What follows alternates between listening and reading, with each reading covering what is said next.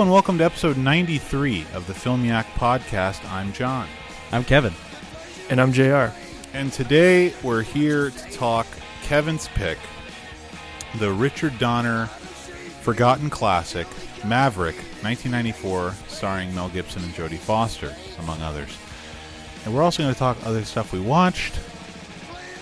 And uh, are there trailers to talk about? We didn't discuss this. You know, I didn't even look. Let me take a look real quick and see if we have trailers to discuss. Right. Because uh, I know that I posted several, but I'm not sure that they're worth discussing Hmm. necessarily. Yeah, you know, pre pre pro was a little uh, crowded with other issues. That's right. Yeah, it was difficult Hmm. to uh, get everything working straight. Okay, so the only thing I really would want to talk about, and it's not really something that we need to watch the trailer for, but the, have you guys seen the Godfather Coda, Death of Michael Corleone trailer? Oh, there's a trailer for it. Yeah, there's a trailer for it, and uh, it's essentially just it looks like a trailer for Godfather Three, Mm. but uh, you know apparently he re-edited it, and uh, I'm hoping that he thought better of his sort of romantic comedy angle that he tried to infuse in the middle of it, Right. and kind of jettisoned all that. But I'm not 100 percent sure that that's the direction he's going. Would it surprise you for, you know, Francis Ford Coppola to be like making weird decisions at this point? No, it wouldn't. But I, I also haven't watched, uh, you know, the final cut of uh, Apocalypse Now yet. Mm. You know, I haven't either. So I need to. Yeah, me neither. who's to say? I always forget. Like, are you like a? Are you a Redux guy? I like the Redux, but I've seen the theatrical cut much more. Okay. Yeah. I mean, Redux is the one that puts the plantation stuff back in, right? yeah, Yeah. that's right. But I've read that the final cut has the plantation stuff in it too, Okay. so I'm not sure Mm. exactly what the differences might be. Right. I mean, I'm I'm I'm the I'm a guy who's this is my favorite film of all time, so Yeah, I'm yeah. good for anything. Like he could make a six-hour cut and I'd watch it. You know, like I'm I'm down for whatever. I like the plantation stuff. Yeah. Let's get the Netflix miniseries cut of Hey, this. Let's I'm go. tell- the roadshow cut like the Hateful Eight shit that they did with the four chapters or whatever. oh right. Did you guys hear about that? That Tarantino's writing Yeah. a novel. Oh yeah. I, I thought it was. Uh. Yeah. Yeah. Once upon a time in Hollywood. Right. Um. Because I've seen like like on Instagram every now and then I'll see like you know like 50s 60s style book covers for movies and a lot of them actually look pretty awesome like i'd read those books Yeah. I've seen Uh, stuff like that. But yeah, I'd be interested to read that. That's what I when I first saw the cover, I thought it was a jo- I thought it was like somebody doing like a fan book cover or something. But it's essentially like he describes it as a movie adaptation, like a um, you know, the book adaptation of a movie. Like Right. they sell novelizations yeah, yeah. because he said that that's like his that was his favorite thing to read when he was a kid. So I think that's an interesting idea. Uh, Yeah. you know, being that it comes directly from the filmmaker. And uh, apparently, he's writing a second book about the history of his favorite films Mm. and his love of Pauline Kael. So right. we don't have enough books about how great Pauline Kael was. anyway, uh, yeah. So that's uh, that's that. I guess we can just jump right into what we watched at this point. Sure. Who wants to begin? Can, can I start with my apology? Yes, please apologize. Mm. All right. How dare you?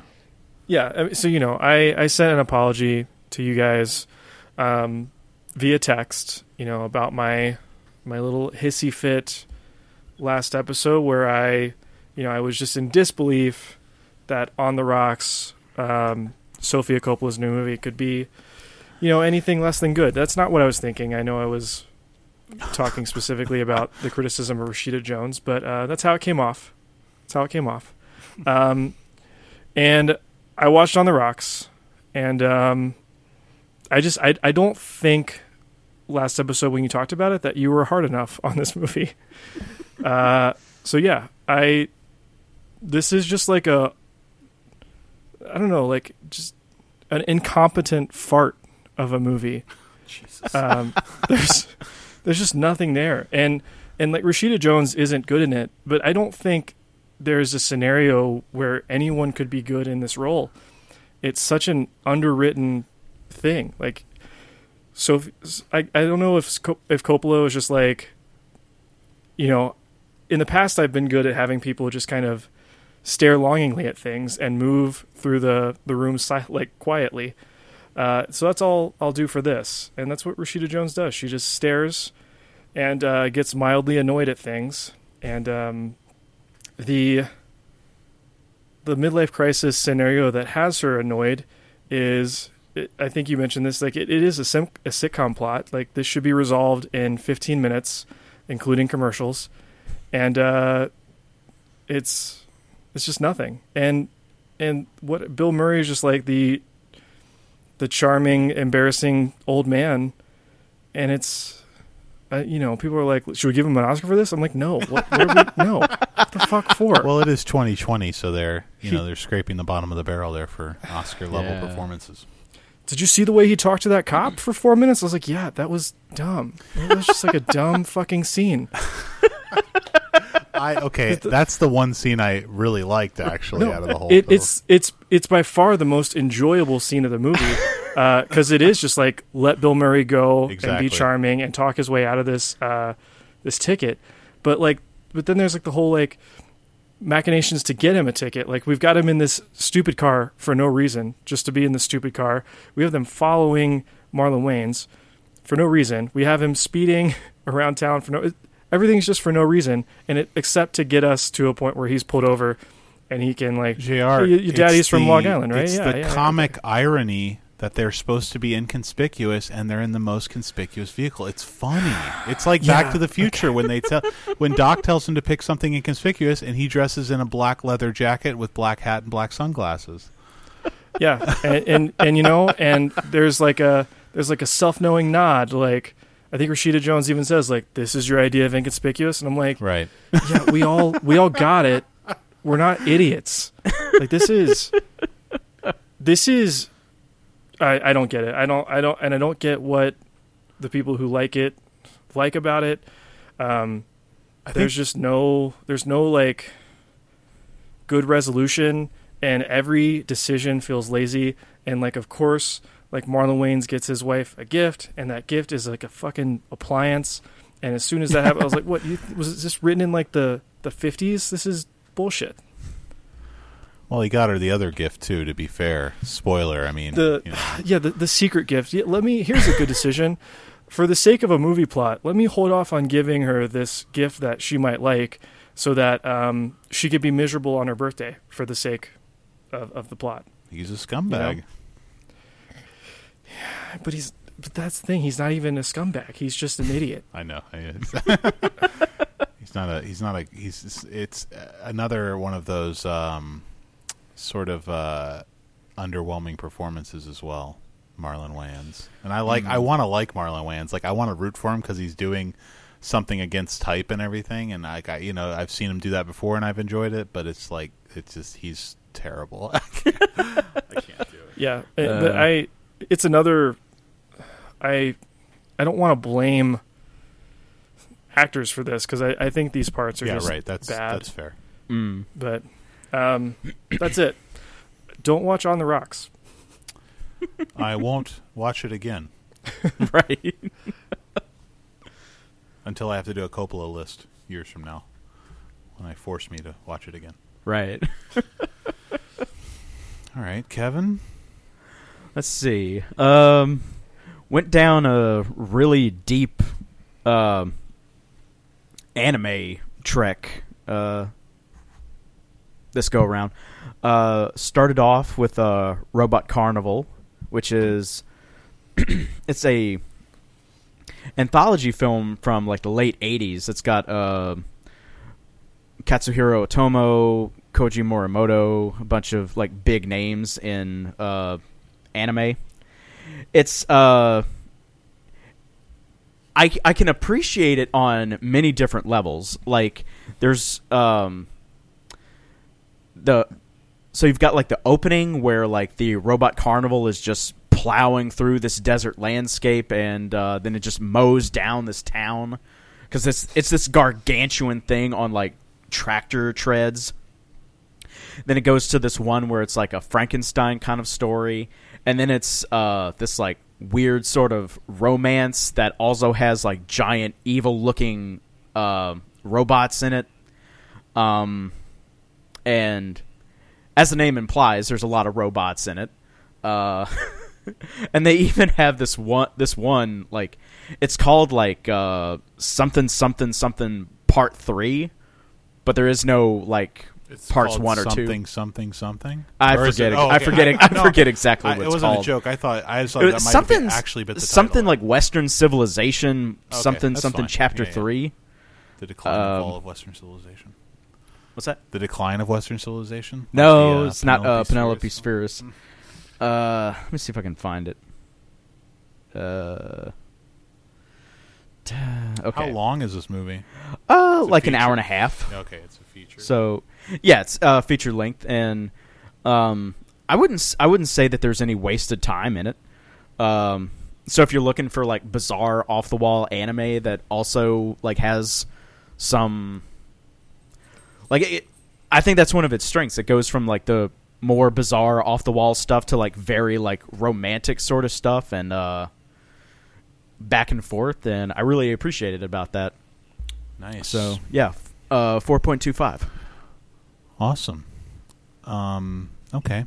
I uh, watched, I blind bought at the Criterion sale West Front 1918 by G.W. Pabst, uh, which is a German silent film from 1930.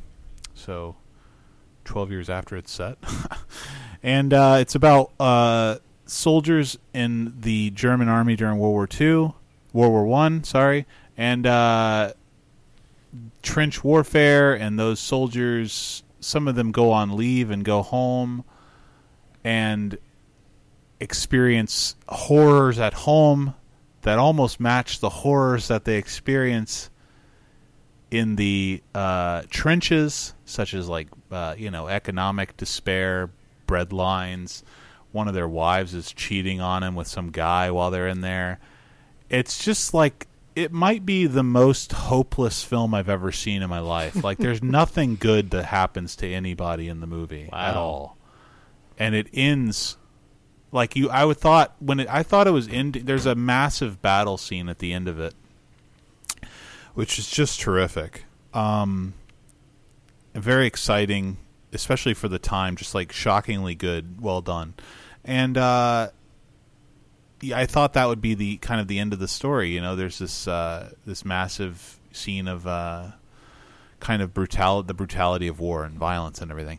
But then they they spend about five or ten minutes at at the end going to the hospital, and you see all the wounded and and how miserable they are, and how some of the men in the trenches have gone insane, and it's just like Jesus, like like you know, like there's just no hope. It's just it's really a great. uh you know, a lot of people. You look at movies like Saving Private Ryan or um, I don't know, like Full Metal Jacket or something, and, and they, they, they call these anti-war films because of the you know by virtue of the fact that they're about war, but they're visceral and they're gritty, and as you see death and everything. But like this is a true like off-putting. You know what I mean? Mm. Like you don't want what's in this at all. It's not pretty at all. Whereas like in something like Saving Private Ryan, you're you're not focused on the fact that war is hell. You're watching it thinking the battle sequences are are you know thrilling and exciting and you want to see more of it. And the same thing with Full Metal Jacket really. I mean there's a lot more darker elements in Full Metal Jacket, but um, this movie's just like I say just hopeless and miserable and uh, I liked it a lot. I uh, I I want to see more from Pabst. Um, but yeah, this is uh, you know, I'm really glad I watched it. I'm really glad I got it. So This movie premiered. Uh, I, I can't remember. It was either 32 days before or after All Quiet on the Western Front, which Oh, wow. I think is insane. that is insane. Mm. Uh, you know, similar. What do you think? Like similar sentiments. Uh, both Yeah. very anti-war. Um, I I remember this one being uh, more hopeless than All Quiet on the Western Front, but it's been a while since I saw that.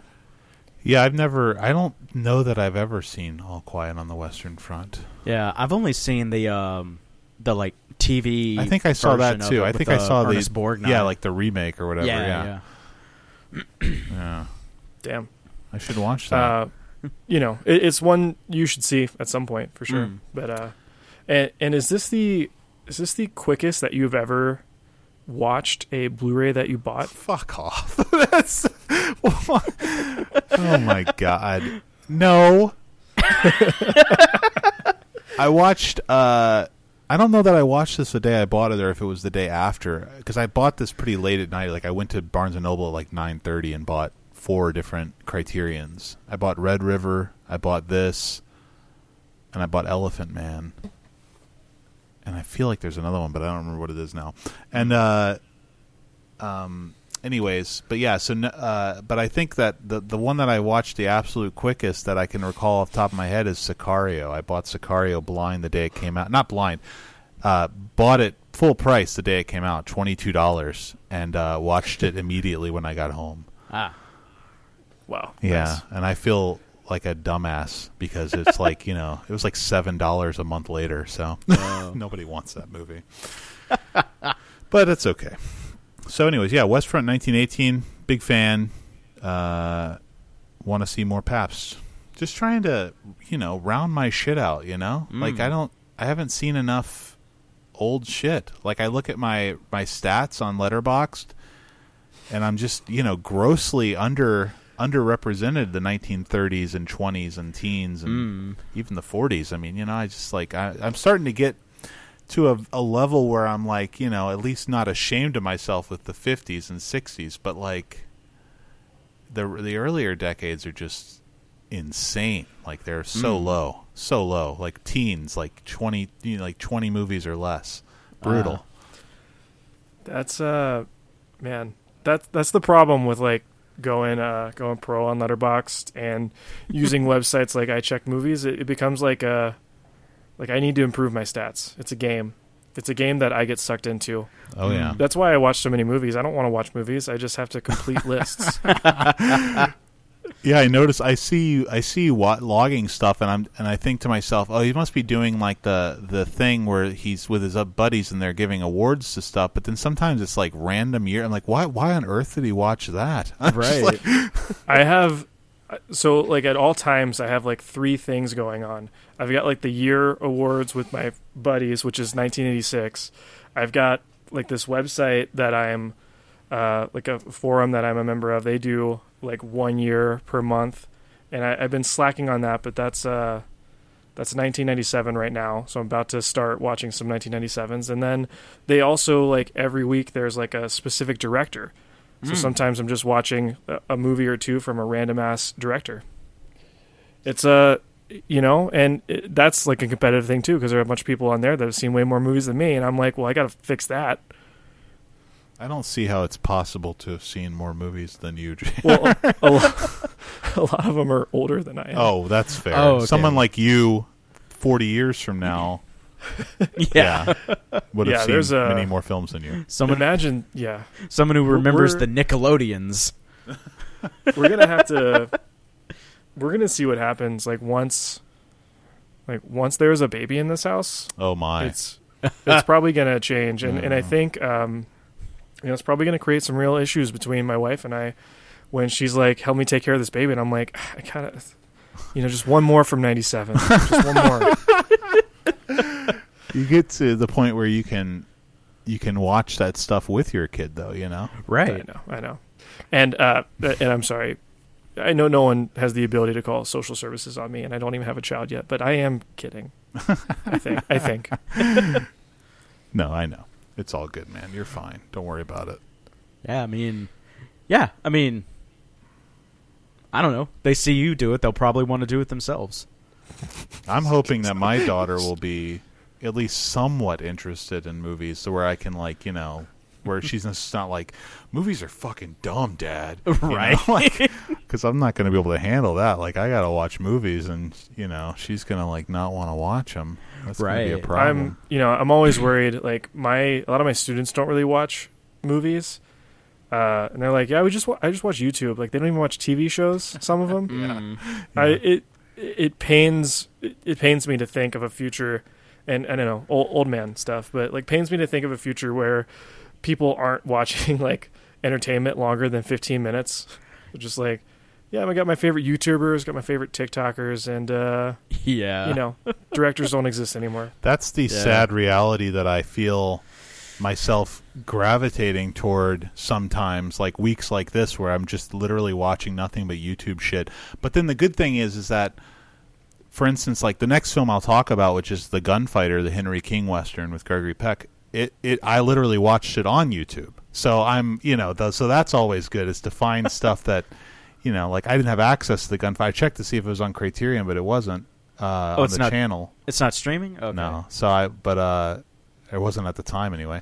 Okay. But uh, yeah, I wanted to see it, so I looked it up on YouTube Right. and it was right there. yeah, I've seen they've been like pushing like the uh the Blu-ray release of it pretty hard.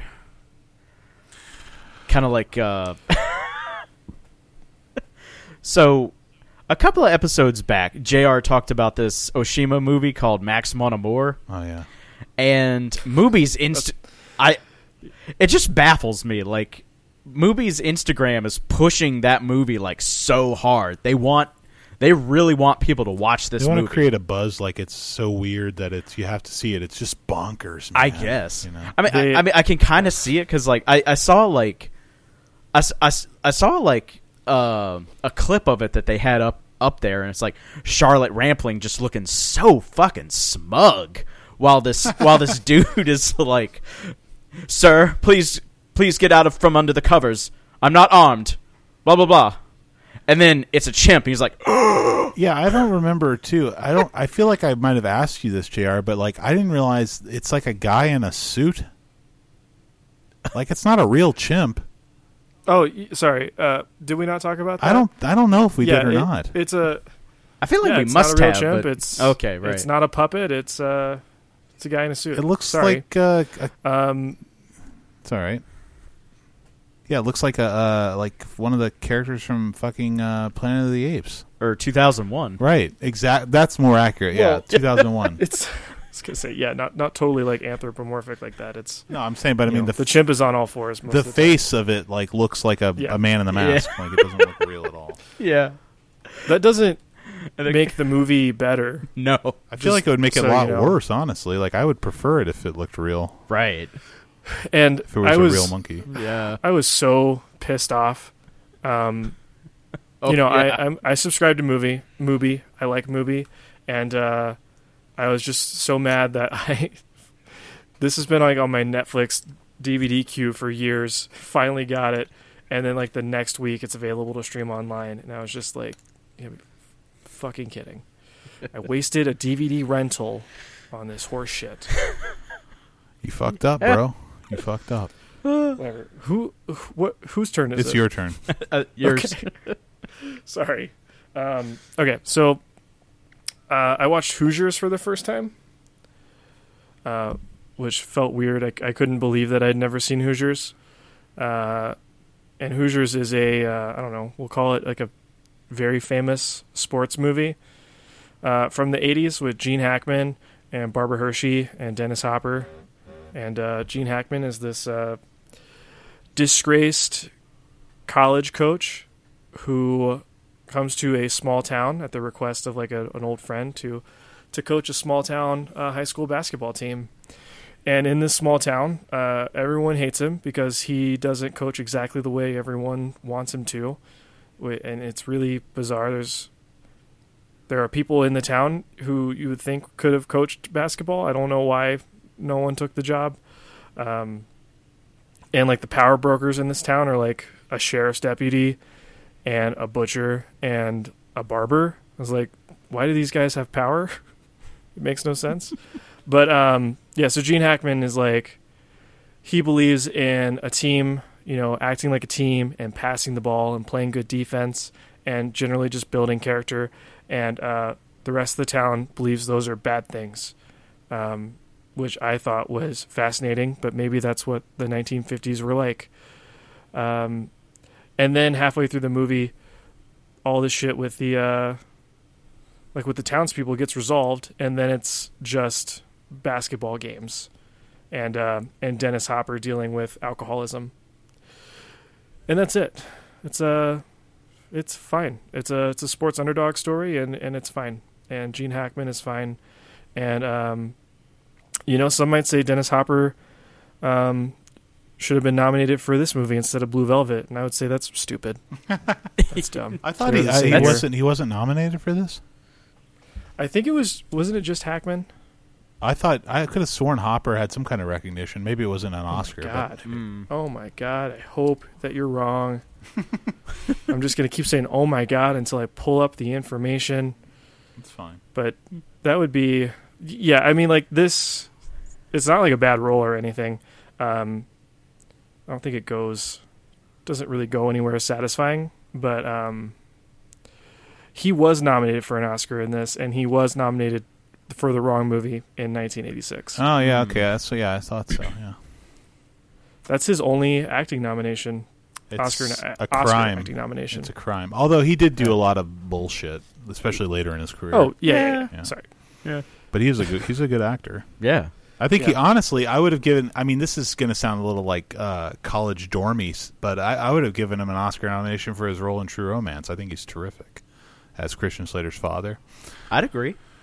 Walk in too. That is Yeah. a little Oscar dormy, yeah. Yeah, I'm sorry, Oscar. But Dormy. uh, you know, part's a little small, but whatever. Well, um, you know, William Hurt was nominated for his role in uh, A History of Violence. he's on screen I for like know. four minutes. right. and that is that's not a good nomination. It's a joke. It's, it's just not. Uh, the Golden Globes nominated uh, Hopper for both movies because they're a good, reputable organization. Right. Sure. but yeah, uh, Hoosiers. It's a sports movie, and it's fine. Ah. What's a What's a great sports movie for you, Jr. I don't what I don't know. I, I do know. I love Friday Night Lights. Oh no shit. That's, uh, okay. Oh. That's one. Varsity Blues. Uh, I don't think I've ever seen Varsity Blues all the way through the whole like all Yeah. in one sitting. I've Mm. only seen it on television. Hmm. Uh, so and I I don't have any real thoughts about that. Um, there are other sports movies I like, and I will think of them Sure. whenever we're not talking about Of it, course. and I'll interject into our future conversation. because I was thinking about it about sports movies. Uh, I think I saw a list or something, you know, ten best sports movies, and I was thinking about it, and I was like, I don't really know that I have any that I would consider great, except oh no, I, I remember what it was now. It was on a Facebook film forum, and they did a thing, and they were like, uh, you have to pick one and uh or like you can only pick one right and so i was like okay and there was like there was like tw- 10 of them or something and it was like bull durham and uh field of dreams and fucking uh I like hoosiers and uh and moneyball was on there and i and i i, I, I typed i said moneyball burn the rest because that's the only good one i could see like i i don't the rest of those don't do anything for me i like moneyball but maybe it's because it's not really it's, not a it's not sports really a movie. sports movie yeah it's like a behind the scenes sports movie Right. I was gonna say, isn't that like a money movie? I mean, it's about Yeah. a team of baseball players putting Right. together a team of baseball players, but it's not about the actual ball game itself. Right, right. yeah, uh, yeah. I And I know Jr. doesn't like uh, Bennett Miller. no, uh, but I, I do like Moneyball. Oh, do you? yeah, You don't like Capote, no, I do not like Capote. right? Oh. and you haven't seen I do- Foxcatcher for some reason. No, I I will one day. I think. Uh, Maybe sooner than you think. was written by Emax Fry, who wrote Something Wild. I didn't know that. Oh, I didn't know that either. You love something wild. Yeah, I just rewatched. Are it. you going to talk about that? It's great. No. okay, Why would I God, talk about it? I'm because well, I was well, just because it was a, a rewatch. no, I know, but guess, I was shocked at how high you rated it. Mm. Oh, I I mean, I just think it's hilarious, and it's uh it's like one of the most wildly paced movies. Um, by the time Ray Liotta is introduced, I'm like, we're at the end of the movie now, right? but it's it's only been like 50 minutes. Um, just so much happens, and uh, I think all three of like those lead performances are are just so good. And and there is like there's all these like little things in the movie that are just like so so cool. Um, like there's like just a lot of like weird world building and personality to like the side characters. Um, yeah, I just it's a it's a great time. I'll have to rewatch it. It's been a while since I've seen it. Mm. All right, Kevin. So, yeah, continuing on with the the anime stuff, I watched Millennium Actress for the first time because I saw that it was on Kanopy, Nice, nice. and I thoroughly enjoyed it. Um, it starts off like you think that it's opening in this like space drama, but then it turns out it's just this uh, TV interviewer who's just watching a movie of the actress that he's about to go interview, and so this this actress tells him and his cameraman the story of her life, and like as she's going through it, like the um, the interviewer and the cameraman end up like like she's talking about like a lot of the period piece movies that she did and they're like in the movies slash in the time periods with her. And it's uh like it follows like all the way through her career. And yeah like it's it's a good bit of it is pretty goofy but i think there's there's a lot more heart in it than i think a lot of some of these goofy animes usually have in them. So yeah that was a big part of why i enjoyed it so much. And uh i've been meaning i've seen perfect blue once but i've been meaning to watch it again.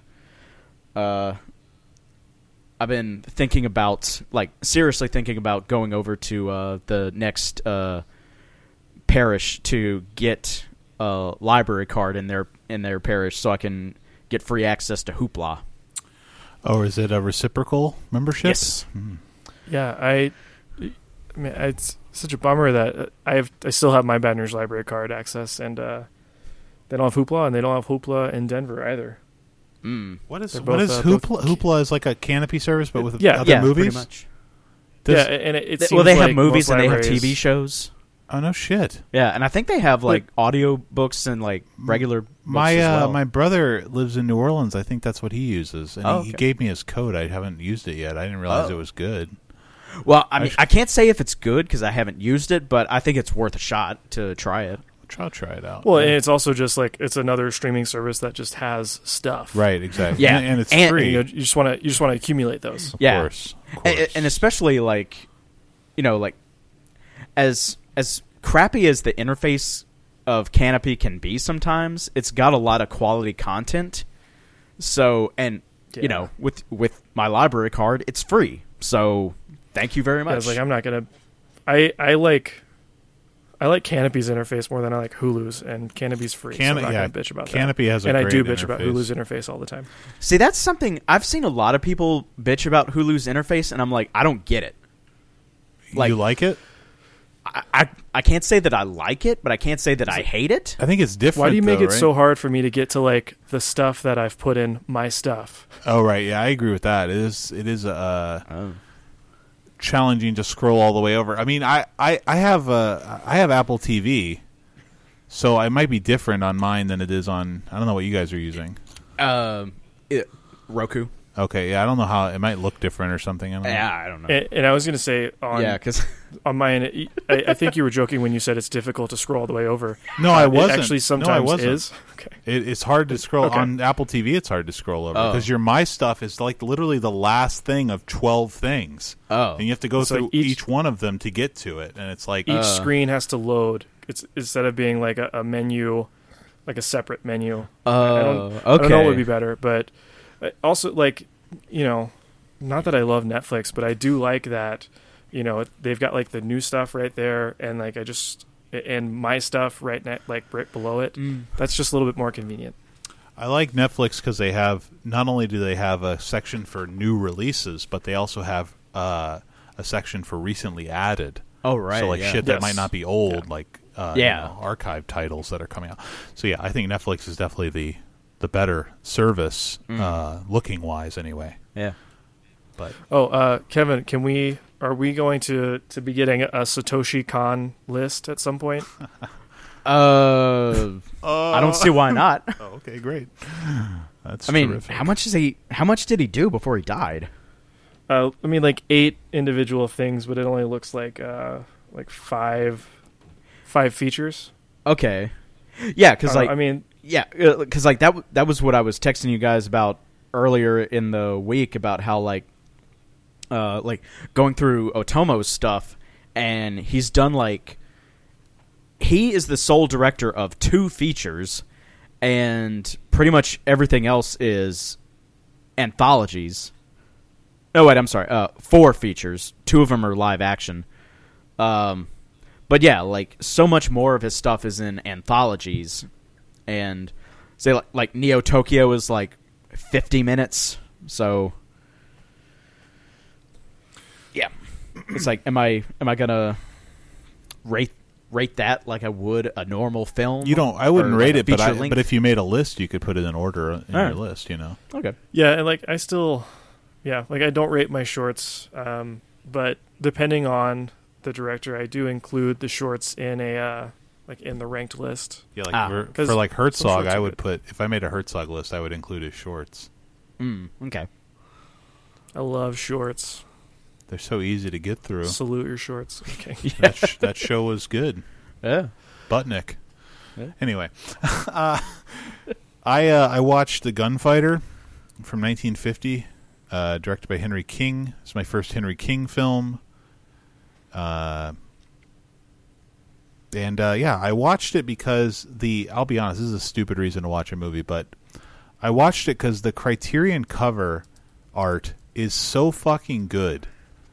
I want a poster of it very bad. I even emailed the guy at Criterion. I was like, "Who do I have to pay to get this shit as a poster?"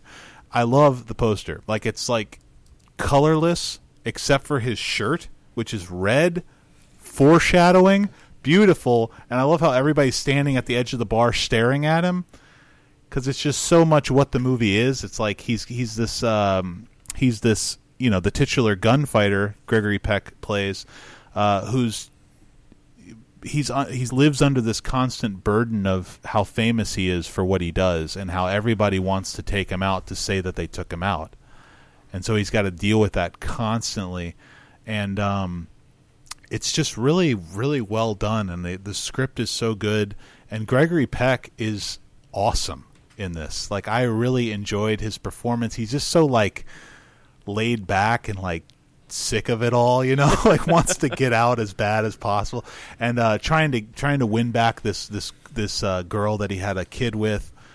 Um, the kid doesn't know that he's his father, but he like reveres him, you know, because all the kids love him because he's like a legend and everything. And it's just a really like it's an interestingly structured film too, because like the whole thing takes place in a bar essentially, where while he's waiting for uh, to see if he can get this woman to come see him. And as he's waiting, you're under the you you you are aware of the fact that there are three guys who are after him because he killed their brother in another bar, and they're they're on their way, but they're on foot. At least so he thinks. So he thinks he has a lot of time, and that therein lies the only fault in the film for me. And it's not a huge deal, but I was expecting there to be a gunfight at the end of this film because he's the gunfighter, you know. And I, I appreciate the fact that there's very little gunplay in it, like the idea that you know it's with a title like the gunfighter, you would expect it to be like this action picture, but it's really not. It's more like psychological, and I like that. It's a slow burn, but I would have liked it like uh, to have like a almost like a high noon. I expected to have like a high noon style kind of you know ending where he has to fight the three brothers but instead they're they're just caught and arrested. it's very unceremonial, and uh, it's kind of a bummer. But I do, but I love the way I love what happens after that, which I won't discuss because it's a spoiler. But uh, what happens directly after that is great, and I can't not talk about this actor Millard Mitchell who plays the town sheriff, who is amazing as well, and uh, apparently died like soon after this movie, but he's not that old. He was like 40 or something. Oh. But I mean, he's uh he's really terrific. He like knows Gregory Peck from back in the day and he's helping him out, but he's still he's the sheriff, you know, so he has to keep law and order and everybody wants to fuck with Gregory Peck and it's just good, man. It's just a good movie. It's a really solid western and uh I'm going to buy it on Criterion even though I cuz I watched it on YouTube. Uh, I was afraid to blind buy it because I don't know anything about Henry King or Gregory Peck necessarily, but then I was like, Mm. I got to have this. Fifty percent off sale on right now. I know. That's why I bought the well, 1918. I said that already, JR. JR's not listening. Wait. wait. oh, I didn't realize it was the like the same sale. Yeah, man. I thought it like started a day. No, it started, uh, It started like, like two week weeks ago, ago. right? Yeah. Oh, hey, shit, guys. I'm sorry. It's, it's Ah. all of no. It's I'm all of November. sorry. It's always all of November and all of July. Mm. How did I fuck? Man, I guess I was just like thinking the last sale when I ordered a couple Blu-rays was like, oh, that was just like a minute ago, but that was July. That's crazy. Which ones Okay. did you get in July? Um, Tokyo Olympiad and The Lady Eve. Nice, nice. And uh, today I bought Notorious Blue Velvet and uh, something else. Huh. Elephant Man. What? Elephant Man. No, Oh, No. dig, little dig there at Lynch. You like Blue Velvet, but not Elephant Man.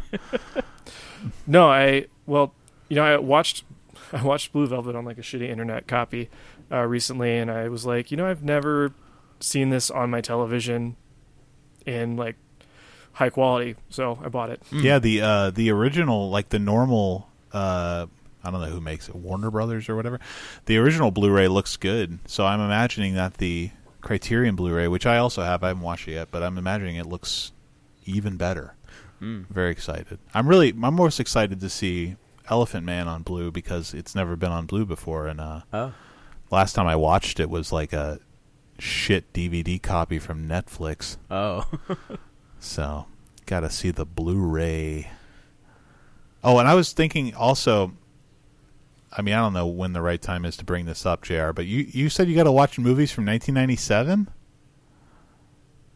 Yeah, I'm gonna pick and choose a. a You've few got so many movies to watch from 1997, my I- friend. Like what? Like you? Did you just go through like my 1997? No, I went through my 1997 watches, and then I picked every movie because I'm trying to think of something to to like in the past 20 minutes. Dude, listen. Seriously? One, two, three. There's at least three, maybe. No, there's four. There's four films on my list of potential movies that are from 1997 that you haven't oh, seen. shit. Okay. Wow. It's insane. Hot damn. I didn't realize they were all from 97, but yeah. Yeah.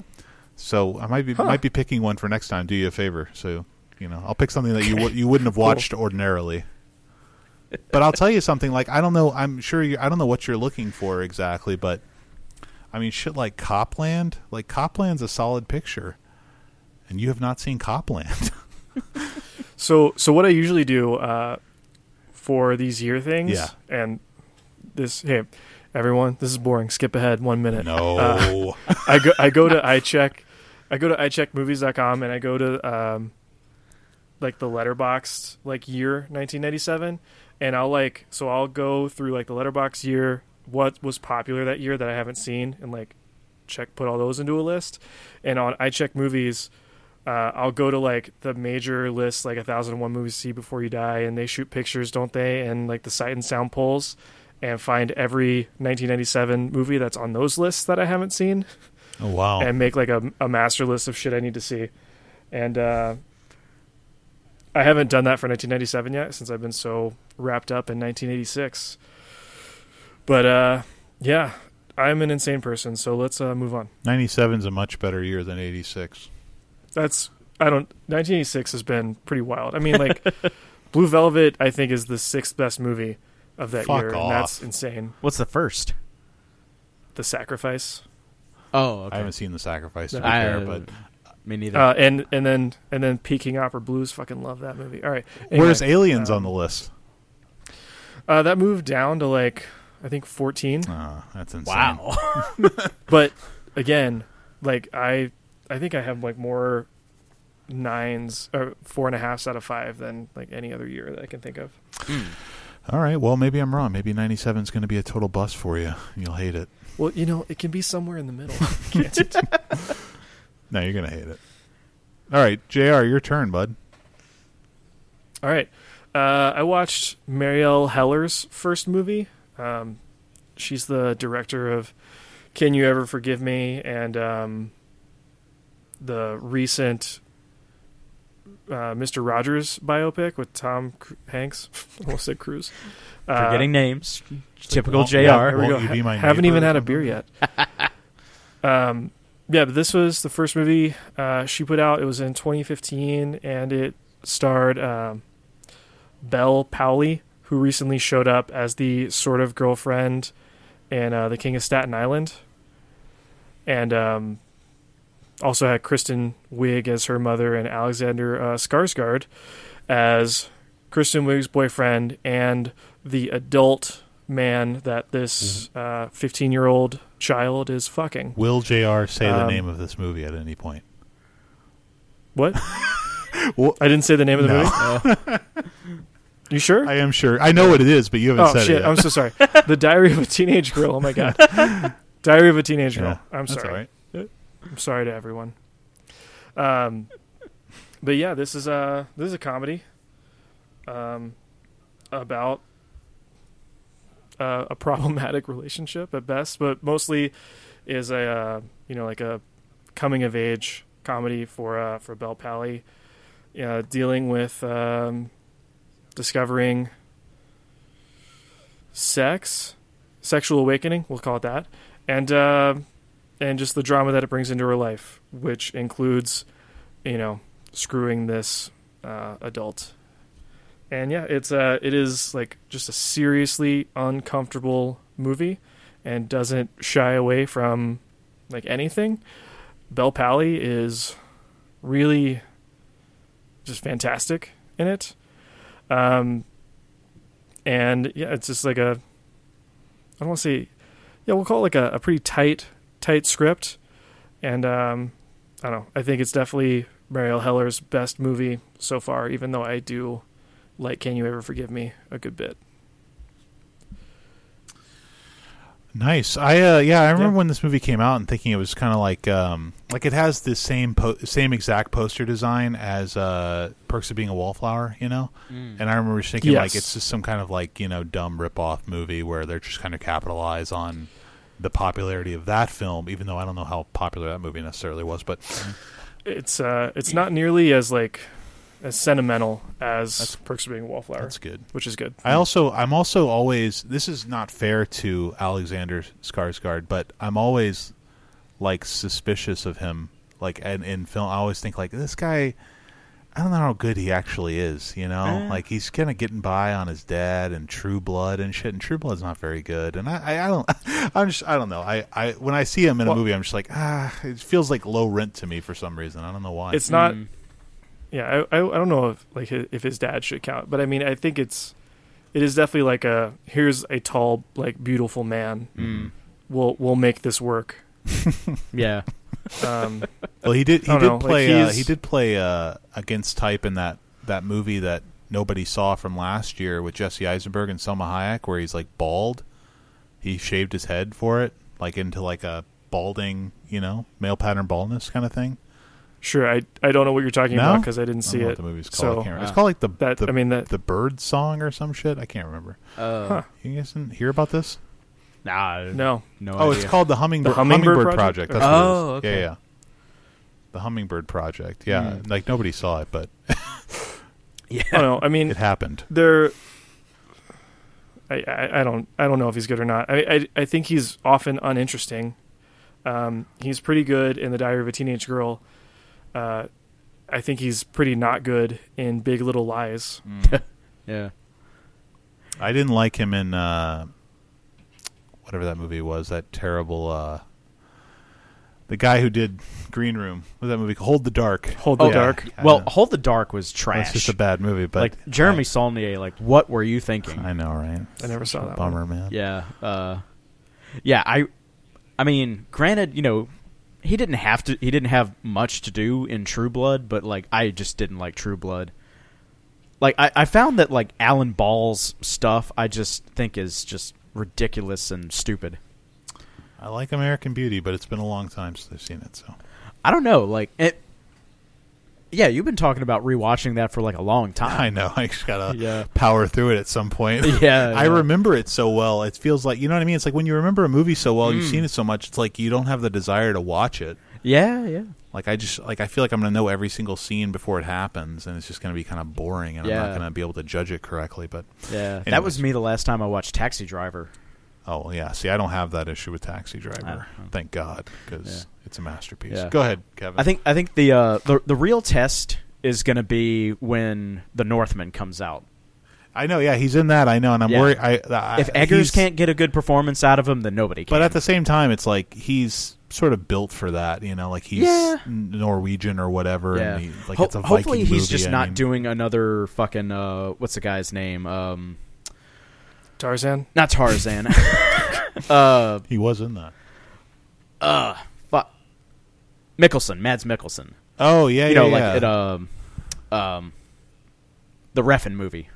Why can't I remember anything? Is he in a? Ra- oh, oh Valhalla Valhalla Rising. Rising. Yeah, Yeah, yeah, yeah. That's a. That's a. Yeah, you know, Junk- kind of a junk kind of a just stand there, look creepy, and then Well, he, I think he has lines probably. So yeah, Mads I guess. Mikkelsen didn't have lines. I don't. You know. Mads Mads rules. Mads is all right. I'm. I'm really. I'm. Boy, this is. This is a lot of fun looking at all these movies you haven't seen and trying to pick one out to watch. I'll tell you. I'm very excited. Okay, go ahead, Kevin. Uh, okay. Uh, so I took a, a brief detour from anime and uh, finally rewatched Ed Wood. Now, I went into this thinking like, oh, like I remember this thing being great, so this will probably be my favorite Tim Burton movie. Um, and I don't know.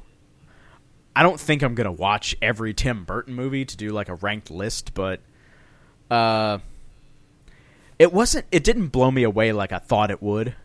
Martin Landau, I think, is fucking great, and Johnny Depp is really great. Um, Martin Landau is. He, I don't know that he cannot be great.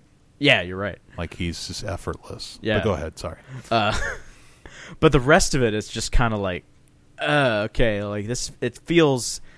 I mean, granted, it's a biopic of Ed Wood, who made things cheap, and you know was, by all accounts, not a great filmmaker, um, and is only more appreciated now because of how cheap and silly his stuff is. But I don't know, like the the story just didn't really come together for me and I, I, you know, because I'm not a deep appreciator of Ed Wood, like I haven't even seen Plan Nine from Outer Space, so maybe I'm the wrong person to judge this movie. Which you know, I talk. I'm my rating doesn't reflect the review that I'm giving it right now because I gave it four stars, but uh, yeah, I mean, I w- I would probably just say though it's it's a low it's about the minimum I could go for a four star. Where does it land in his filmography for you? Is this middle Uh, tier, low tier? I'd say high tier. Oh, high tier. Yeah, you're giving it a really negative review, I Kevin. know, I know. I was Well, like, he's a he's a pretty negative director. yeah, that's true. I mean, I don't like. I don't think I, I mean- like maybe three movies he's made, if that. And I'd have Right. to rewatch Sleepy Hollow. You know what I mean? Like, I don't. Yeah, He's not for me, but uh, but I know a lot of people. Yeah, they hold him really high regard as like an auteur, and I mean, he is definitely an auteur. It's impossible Yeah, to argue. I mean, I don't know. Like, or he used to be. I don't know if he is now. But yeah, I mean, I want to watch Edward Scissorhands again. I want to watch uh, Mars Attacks. I, yeah, Mars Attacks was a staple of my teenage years for Right. sure. Um, but yeah, like so so far, I would say Beetlejuice is at the top. Um, That's one I haven't seen. Yeah, but I mean, but yeah, like I'm also a big fan of Catherine O'Hara. I think Mhm. she's fucking great in everything that she's in. So that goes a long way towards making it great for me. Um, but yeah, I'll I'll see how I feel after a couple more Burton movies, and if I decide to take the plunge and actually re, you know, Don't do it to yourself, dude. You gotta watch Okay. Dumbo and shit. Like you don't want to do that. uh, Like, yeah, you know, you don't want to put yourself through that. yeah, probably not. All right. Uh, I only have one more movie, um, so sorry, but you guys don't. You know, don't feel, you know, like you have to stop talking. Uh, so I watched uh, Kajillionaire, which is the latest film from Miranda July, which makes it sound like she makes stuff a lot. Which this is her first film in nine years, so she really doesn't. Um, Isn't this like her second movie? it's or her something? third film. Oh, Third. Wow. Yeah, her third feature. Uh, and um, it's about a family of, I guess you could call them con artists, but they're not really. I don't know. They're just kind of like scheming to get to scrape by in society. Uh, they're essentially homeless.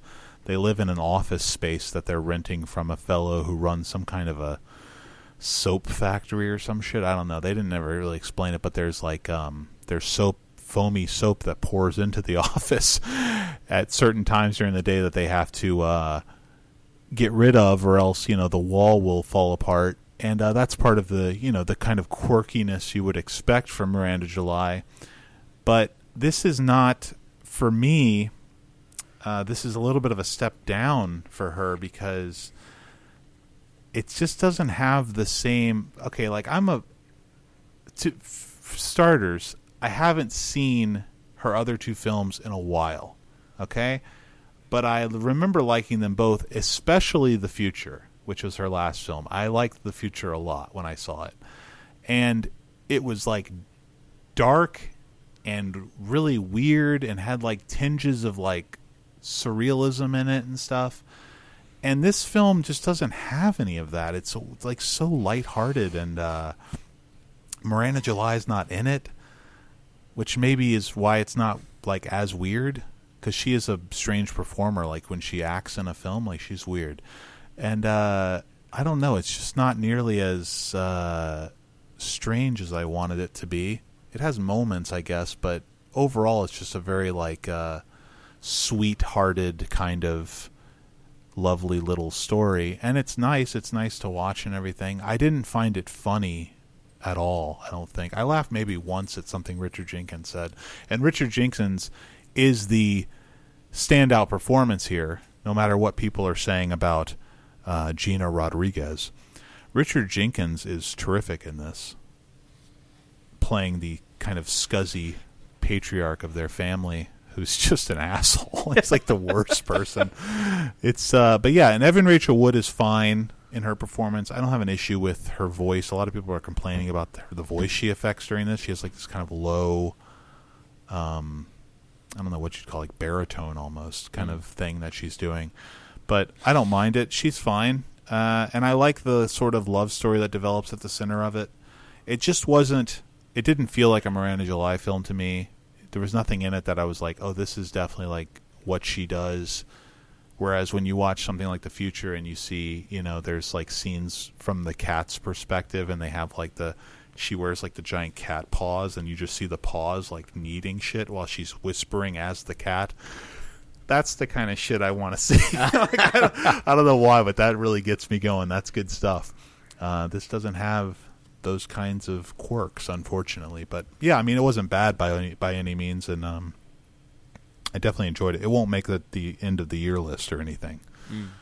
So you have enough for an end of the year list? I do. I made my end of the year list already. Uh, I mean, it's growing, but I have. Uh, I think I have all. I either have nine or ten films on it right now. Oh, okay.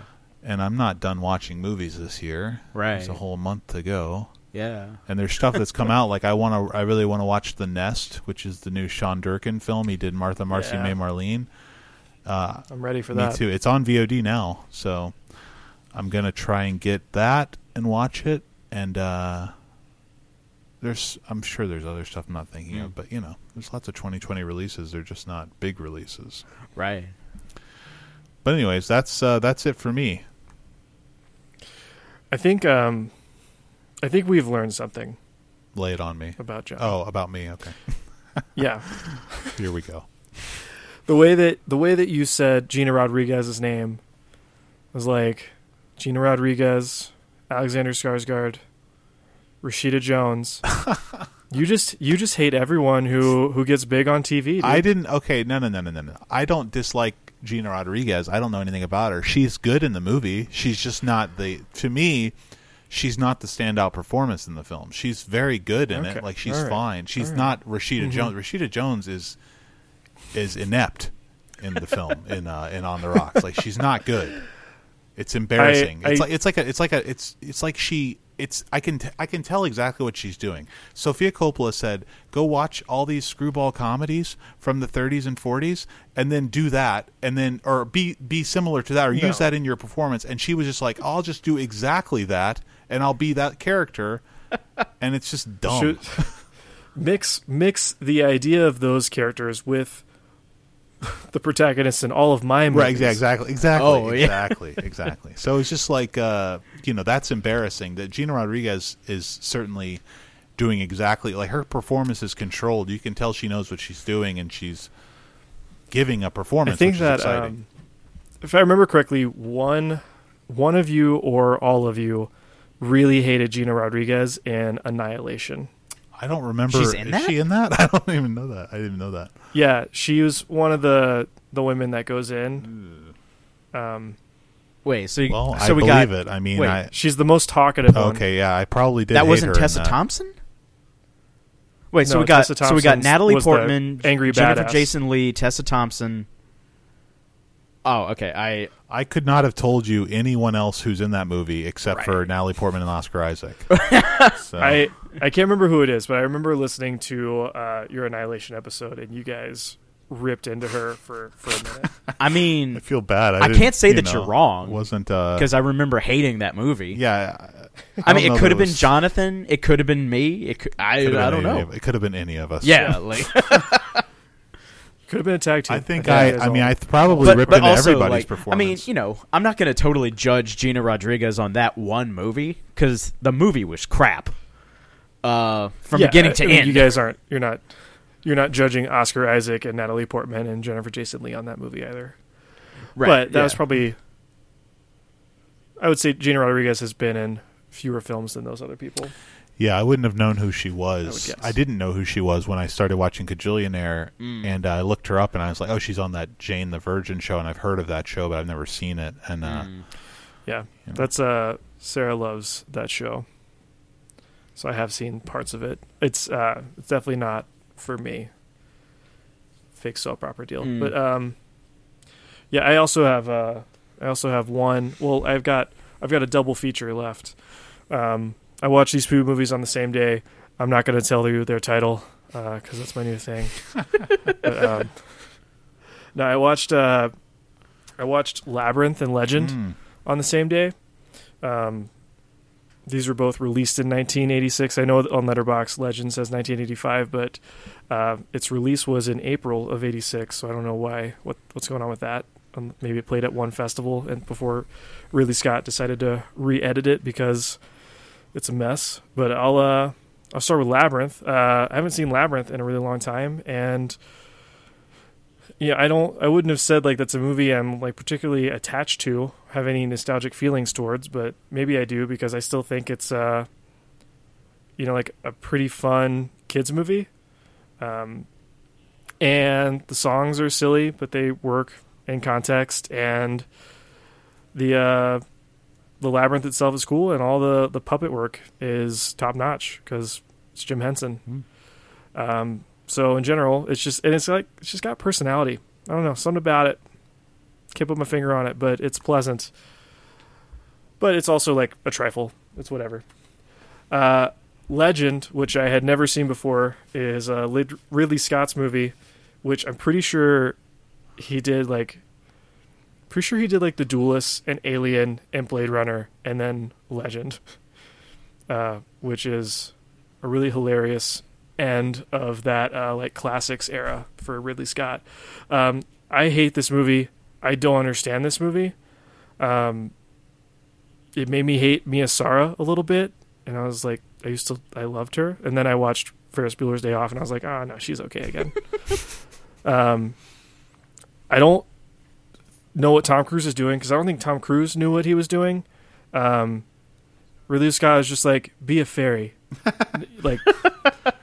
So he's just like on all fours the whole time and just being weird. Um, and like it is like a technical marvel. It is like the the sets and the costumes, uh, the like the makeup prosthetics. They're all insane and they all look really cool on their own. But like the final product, it to me is just like is not a story worth watching. And Kevin, I know you have a pretty high rating for this. Yeah. Um, Uh-oh. and I didn't get that. I, and I also did not watch the theatrical cut. Why? So I, why? What? Yeah. Why didn't you watch the know. The difference cut? between scores mainly, isn't it? Isn't it just like Tangerine Well, Dream yeah. did the score Well, for the- one? the- in, in half an hour. oh, is it really a difference in time? Yeah, I yeah. didn't realize. It's two hours versus Yeah, I like, mean- ninety minutes. Yeah, I mean, I have nothing against Jerry Goldsmith as a composer, but like for me, like I don't know, maybe it's because I grew up with stuff like you know Neverending Story and things like that. It's like I expect like like for me, like fantasy should have like synthesizer soundtracks.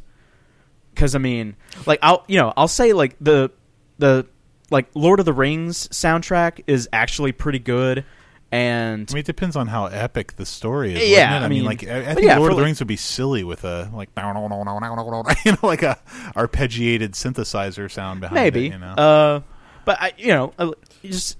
But it also, you know, it also has to be in the hands of like people who are good at like working with synthesizers. Sure, sure. because you know like uh, legend was done by tangerine dream and neverending story was done by giorgio moroder so like you have people who know Those are big deals. yeah like big deal. yeah people who know what they're doing with syntheti- synthesizers so they can make these like really ethereal sounds and you know uh like really beautiful melodies and stuff so i mean If like Oneohtrix Point Never, or uh, yeah, Actually, if they did, like- if they did the soundtrack, Actually, I think it would be fucking great I do too. I think because like one of the things I remembered about uh, watching Good Time, Mm-hmm. I was like, you know, I kept thinking like, you know, s- somewhere uh, somewhere in my life, I got this idea that synthesizer soundtracks were pretty cool. Yeah. But then a lot of the movies I watched, it's like, "Eh, this these suck. But then watching Good Time and hearing their score, it's like, okay, this is everything. This is my idea of what a great synthesizer score should sound like. yeah. like. I mean, there's lots That's what of synth- Oneohtrix Point Never does in Good Time. Yeah, there's lots of uh, there's lots of synth soundtracks. I mean, it's a staple now. It's like all these films have synth soundtracks that are especially indie pictures Hmm. Uh, yeah, it's yeah. cheap to produce. Yeah. But What's- only the ones that are really good, like you know his stuff, and then like Cliff Martinez's shit. Yeah, like yeah, that shit stands absolutely. out as being really great. You know, Yeah. or even uh, um, Disasterpeace doing the score for uh, It Follows. Like that's a great synth score. Mm. It's but it's very Carpenter esque. Like it lifts from Right, Carpenter, right. but it's good. You know. Yeah. Um But yeah, I mean, you know, like, you know, if you don't like it, you don't like it, but I would definitely I would definitely choose the theatrical cut over the um uh the European cut, I guess they call it. Um cuz I don't think it's I don't think it's the director's cut from what I Oh, remember. well, yeah. Um I don't. I don't actually know. Ridley I just Scott call it that because do it's that longer. shit. Yeah, yeah. Um Hey, did you know that uh, Mia Sara, uh, the girl who you hate now because you watched her in a bad movie, she's No, he loves her again now. because he watched Ferris Bueller. She's married to Brian Henson, Jim Really? Henson's kid. Huh. Did you know that? That's weird. Yeah, they married in Okay. 2010 also. So they, I guess they had years apart and then came together. Wow, Kind of interesting. Yeah. that's crazy. But uh, hey, Kevin, if if I were to ever watch this movie again, I Mm. like this movie needs to be shorter. Like, I mean, Yeah. like the the two hour version is just it's too long. It takes twenty minutes to start. It's just like meanders I the know. whole time. Um, there's no sense of pacing. Um, and I would rather have a Tangerine Dream score. So Mm. yeah, I screwed up. Um, but I did not like it. No, I mean I totally get it. Like, uh, yeah, like I entirely see where you're coming from, and I would, I would have thought the same thing. Like, I, I probably would have, you know, still rated it higher than you did, even the, you know, European cut. Um, but yeah, I, I, I mean, I totally 100% see where you're coming from because, yeah, a big part of why I, I watched the theatrical cut was because, yeah, I want the Tangerine Dream, and I want, you know, I think it's like, I don't know, maybe an hour 40, the theatrical cut, but that's still better than, you know, the closing in on two hours that Yeah. uh, the European one does. All right, well that's it for me. All right. Okay. So let's see. Lot uh yeah, so I went through a bunch of Otomo's stuff, like some of his short films and another anthology Neo Tokyo that I was talking about earlier, which has um one of the one of the pieces in it that uh the one in the middle which let's see. I forget who actually does it but like it's the whole thing is just like batshit crazy. And the one the one in the middle has this weird like this dude's in this like weird death race and it's very like film noir and it's really interesting. And like if you just google neo tokyo anime like you can find it on a i think it's called fantasticanime.com that's where i watched it. Um so i'd say it's worth you know 45 minutes of your time um and then I watched uh, Steamboy, his second animated feature, which is really really good. Um, so, I've always wanted to see that. yeah, some of the character stuff gets a little like okay, we could we could have done without all that. Um, because like there's a scene where like one the the main character Ray Ray Steam, he's just asking all these questions, and it's like, bruh, come on, man, like, come on. Uh, but yeah, it's it's also worth it's also worth watching. That's good. What? That's what you're saying is funny. Yeah. uh, and let's see. Next, I watched uh, World Apartment Horror, which is his first live action film, which is on YouTube.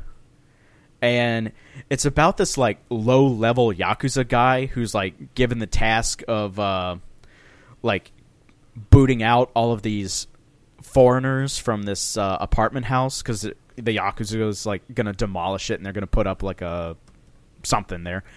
Um, but they don't want to leave, and the guy is so bumbling and inept that he can't scare them away. And but then like this weird like demon thing starts to terrorize them, and it doesn't look great. Like it looks pretty cheap, which you know, I I can't really hold it against the movie because you know whatever. It's the early '90s. It looks about like most early '90s movies do, uh, but it's still pretty interesting and still pretty good. And I, I, it's hilarious to me how like the yakuza guys just like screaming the whole time and he wants them to take him seriously but they never do and he's trying to yell at this uh at this kid from Taiwan and the the kid, the kid like doesn't speak Japanese well so he's like having to like say back to him everything that he's saying but like reinterpreted This is a uh, live action. Yes. Um, and then I blind bought uh, the film Short Peace on Blu-ray because I was like, I'm enjoying all of this, and like if I can see it on Blu-ray, I'd love to.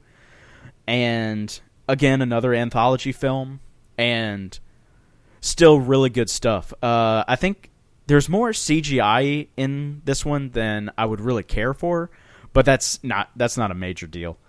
Um, yeah, it's still really really good. And uh, combustible Otomo's piece in it, like it starts off like you're watching like one of those like medieval tapestries or scrolls as it's like telling the story, and then it moves into more like traditional like camera moves. Um, but that's one of the interesting things about Otomo, like um, his short piece in uh, Memories called Cannon Fodder. It's animated to look like one continuous shot, and like it's so cool how like he like he really like more than probably anybody else views animation as like a legitimate film medium.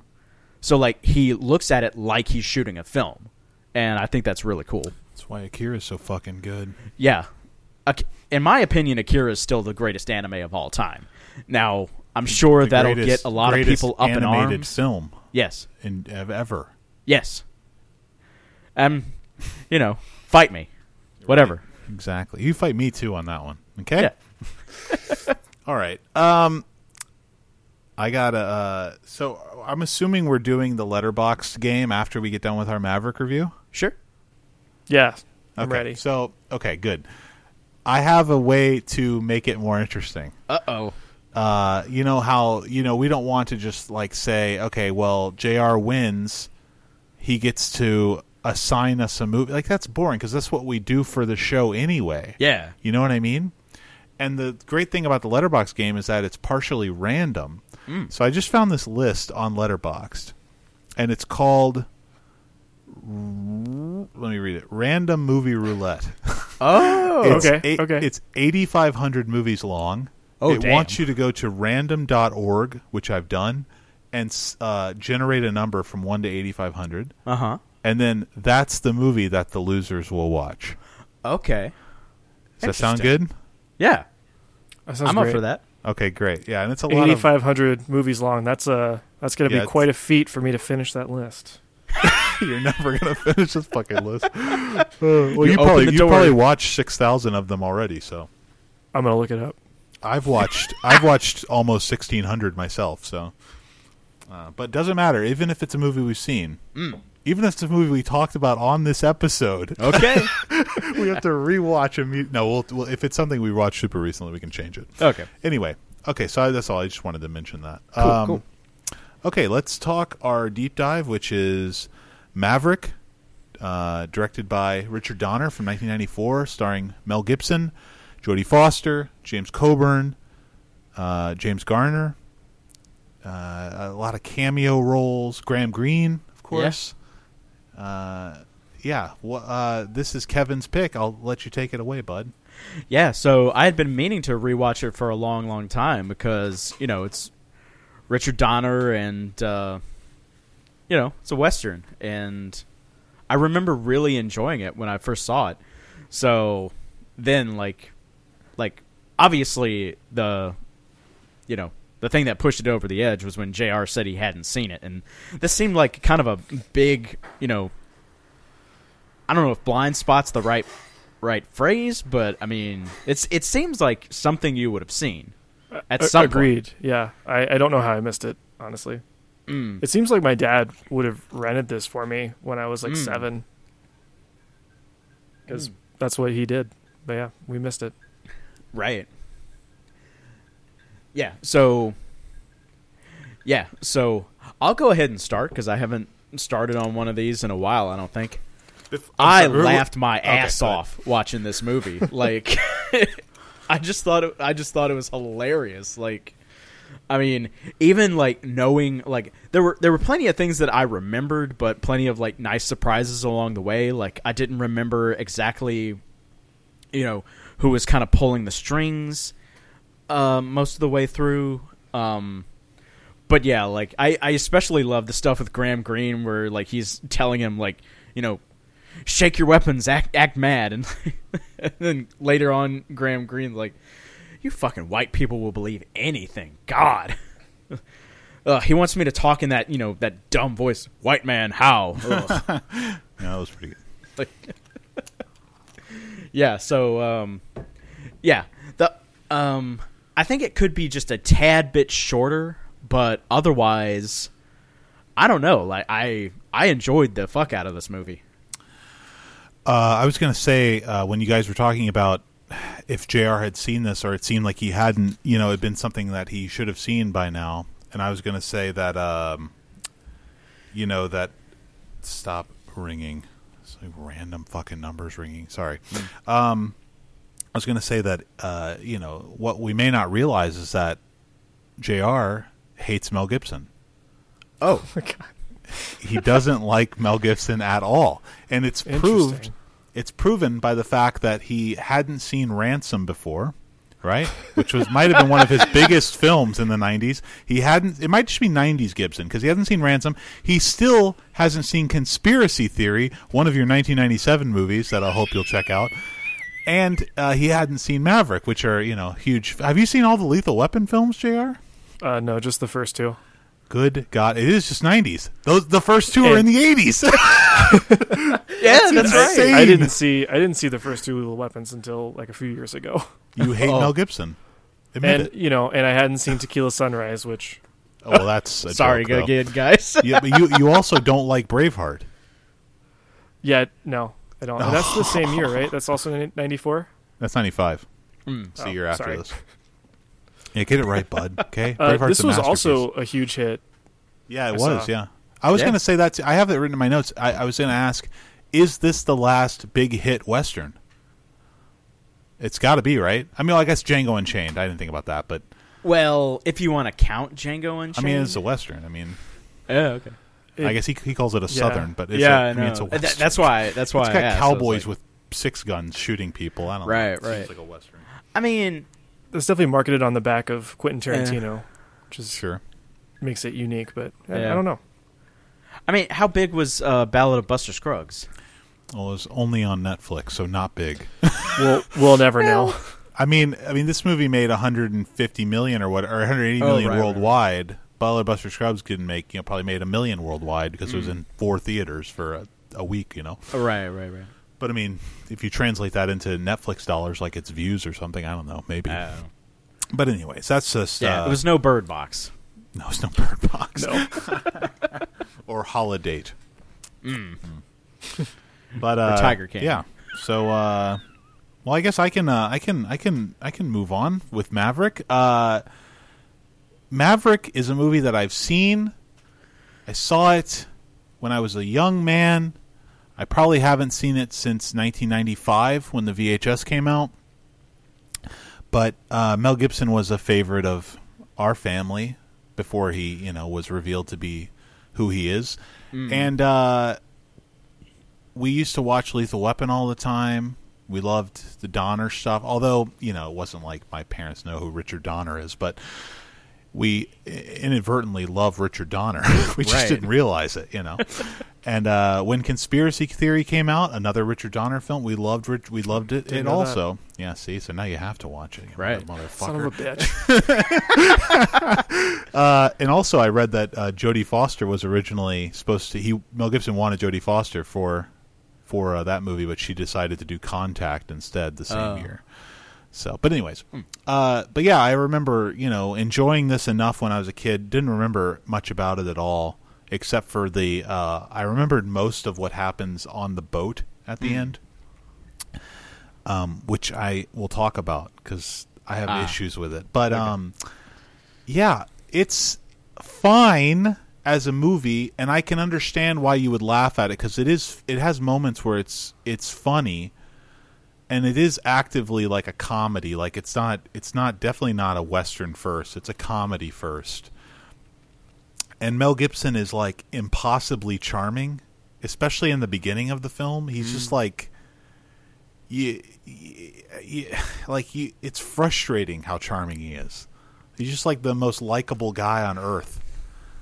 And uh, I don't know how I feel about it. I don't know if I like that or if I'm like frustrated by and like just fuck this guy, you know, like making me like you too much, guy. Like have a little conflict here in the heart of the audience, but it's uh I mean overall I think it's, you know, like a serviceable comedy.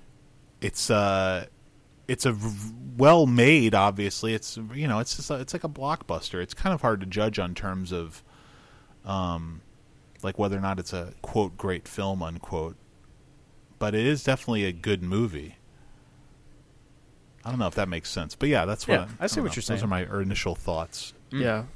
I mean, I spent a lot of the time kind of waiting for some other shoe to drop with uh with the Maverick character. Like I was like, so is he a cheater? Are they are we going to reveal now that he is cheating at poker or doing something wrong or but that never came. Not that that's bad. I just uh I don't know. I, I kind of thought like this movie has twists. I kind of thought that kind of twist would be coming, but no, he's just like a a super great guy. Super great guy. yeah i wrote in my notes after he wins the fight with the guys which obviously that's sort of reversed you know but after he wins the fight with the guys i was like so maverick is superman i was like i don't like what is this guy's weakness he's just good at everything you can't fuck Well, yeah, with because that that comes that comes right after we see him like, you know, doing the gunplay. Right, exactly. Uh, and he's he's and- amazing at poker, amazing at gunplay. He scares everybody. He beats everybody up. He's, he he he yells at the the bully guy and uh, Alfred Molina, and you know, Yeah. it's just it's just like, yeah, I was just like, this is ridiculous. How how like perfect this character is. It's not going to be interesting. But then I like the idea that he's it's revealed that he paid those guys off, and that, but I, I, I see. I thought there'd be more shit like that. I thought there'd be more like he'd get into more trouble that he had to get himself out of. You know what I mean? Based on his like his I mean- ego kind of would get him into more hijinks. Yeah. I think that probably happened in the show, Yeah. but I've you know, never seen the show. me neither. This is based on a show. yeah, it's James Garner is Maverick in the show Yeah. in the Oh. fifties. Yeah, and, and apparently in the show he's always saying "my old pappy, my old Oh, pappy," right, and right, yeah, I so read like that too. Garner. And he apparently in the show he had a thousand dollar bill Mm. attached to the inside of his shirt with a pin instead of a hundred dollar bill. So I, you know, one of my notes was like, "Oh, this is reference heavy," and apparently I missed, you know, all of the references. The biggest reference there is that it's the show. right. wow. So you know, I I wrote that after um, a, a scene I did not like, and, and so I haven't revealed like my opinion of this movie, uh, which in general I, I liked, but a scene that I did not like, and because I it didn't have me on board yet, was the uh, bank robbery scene with uh, with Danny Glover.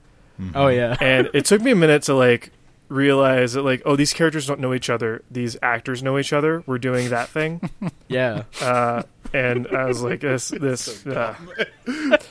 but then of course danny glover says i'm getting too old for the shit and i was like oh that's what we were doing Right. Right. I hate mel gibson. That's why i didn't get the joke at first. Exactly. Uh, I you know I thought that when that scene happened, I was like, I I read about that scene ahead of time, and uh, and I was like, oh, that and and when it happened, I was like, this is like super dumb, but it is funny and like amusing because of their you know obviously they're all you know it's like the very incestuous this whole because it's the same director same actors. But then when he said i'm too old for this shit i was like that's a bridge too far man. that's too much. Like you gotta stop. Like that's just ridiculous. That's total fan service. It was enough to just have you guys like half recognize each other. I thought that was pretty good. And i like where they're like nah. Like they look at it's just like what is what is nah about what? Like Right. so silly.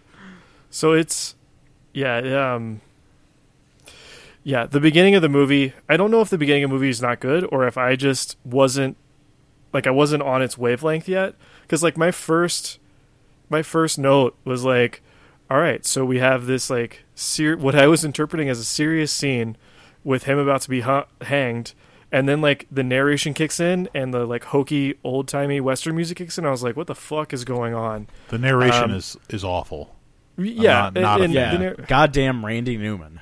but the well It's, what, uh, what? The score. The I score hate- is I, the- I the score is at the not beginning I, I Oh, right. at the beginning like I just didn't realize this was a comedy is what I'm saying and like oh, uh I thought we were I thought I was gonna have like a somewhat serious but entertaining western uh and once I realized that like I'm basically watching like like what amounts to a kids movie like in the in the sense that it is like a, a mass entertainment blockbuster and it is very y- you know like all over the place with its plot on purpose and it's you know just doing things in an entertaining way. I was like okay i can get with this. And then i started really enjoying it. And then by the time we get to the um the scene where they're like at night behind a rock in a tree about to attack the thieves who've taken thirty thousand dollars from um from that mission group like when they're just like whispering at each other like really quickly and Mm. I was like, oh wow, Mel Gibson is like being great in this scene, uh, and it's like the only time where the Bret Burt joke works, where he like almost just starts yelling when she calls him Bert. Um, I thought that scene was great, and and from there I was I was much more on board, and I started laughing. I okay, so I was talking about the narration. The narration's Oh, right, bad. right. I don't, the score is not my kind of thing, but I think it works for what this movie is. yeah. Like it's not That's- that's uh, it's not anything I listen to, but it's Mm. like, you know, it's like for the kind of goofy, lighthearted romp that this is. Right. I think his score uh it's I mean honestly what it reminded me the most of and I don't know if this is fair but it reminded me of uh Silvestri's score for the third uh Back to the Future.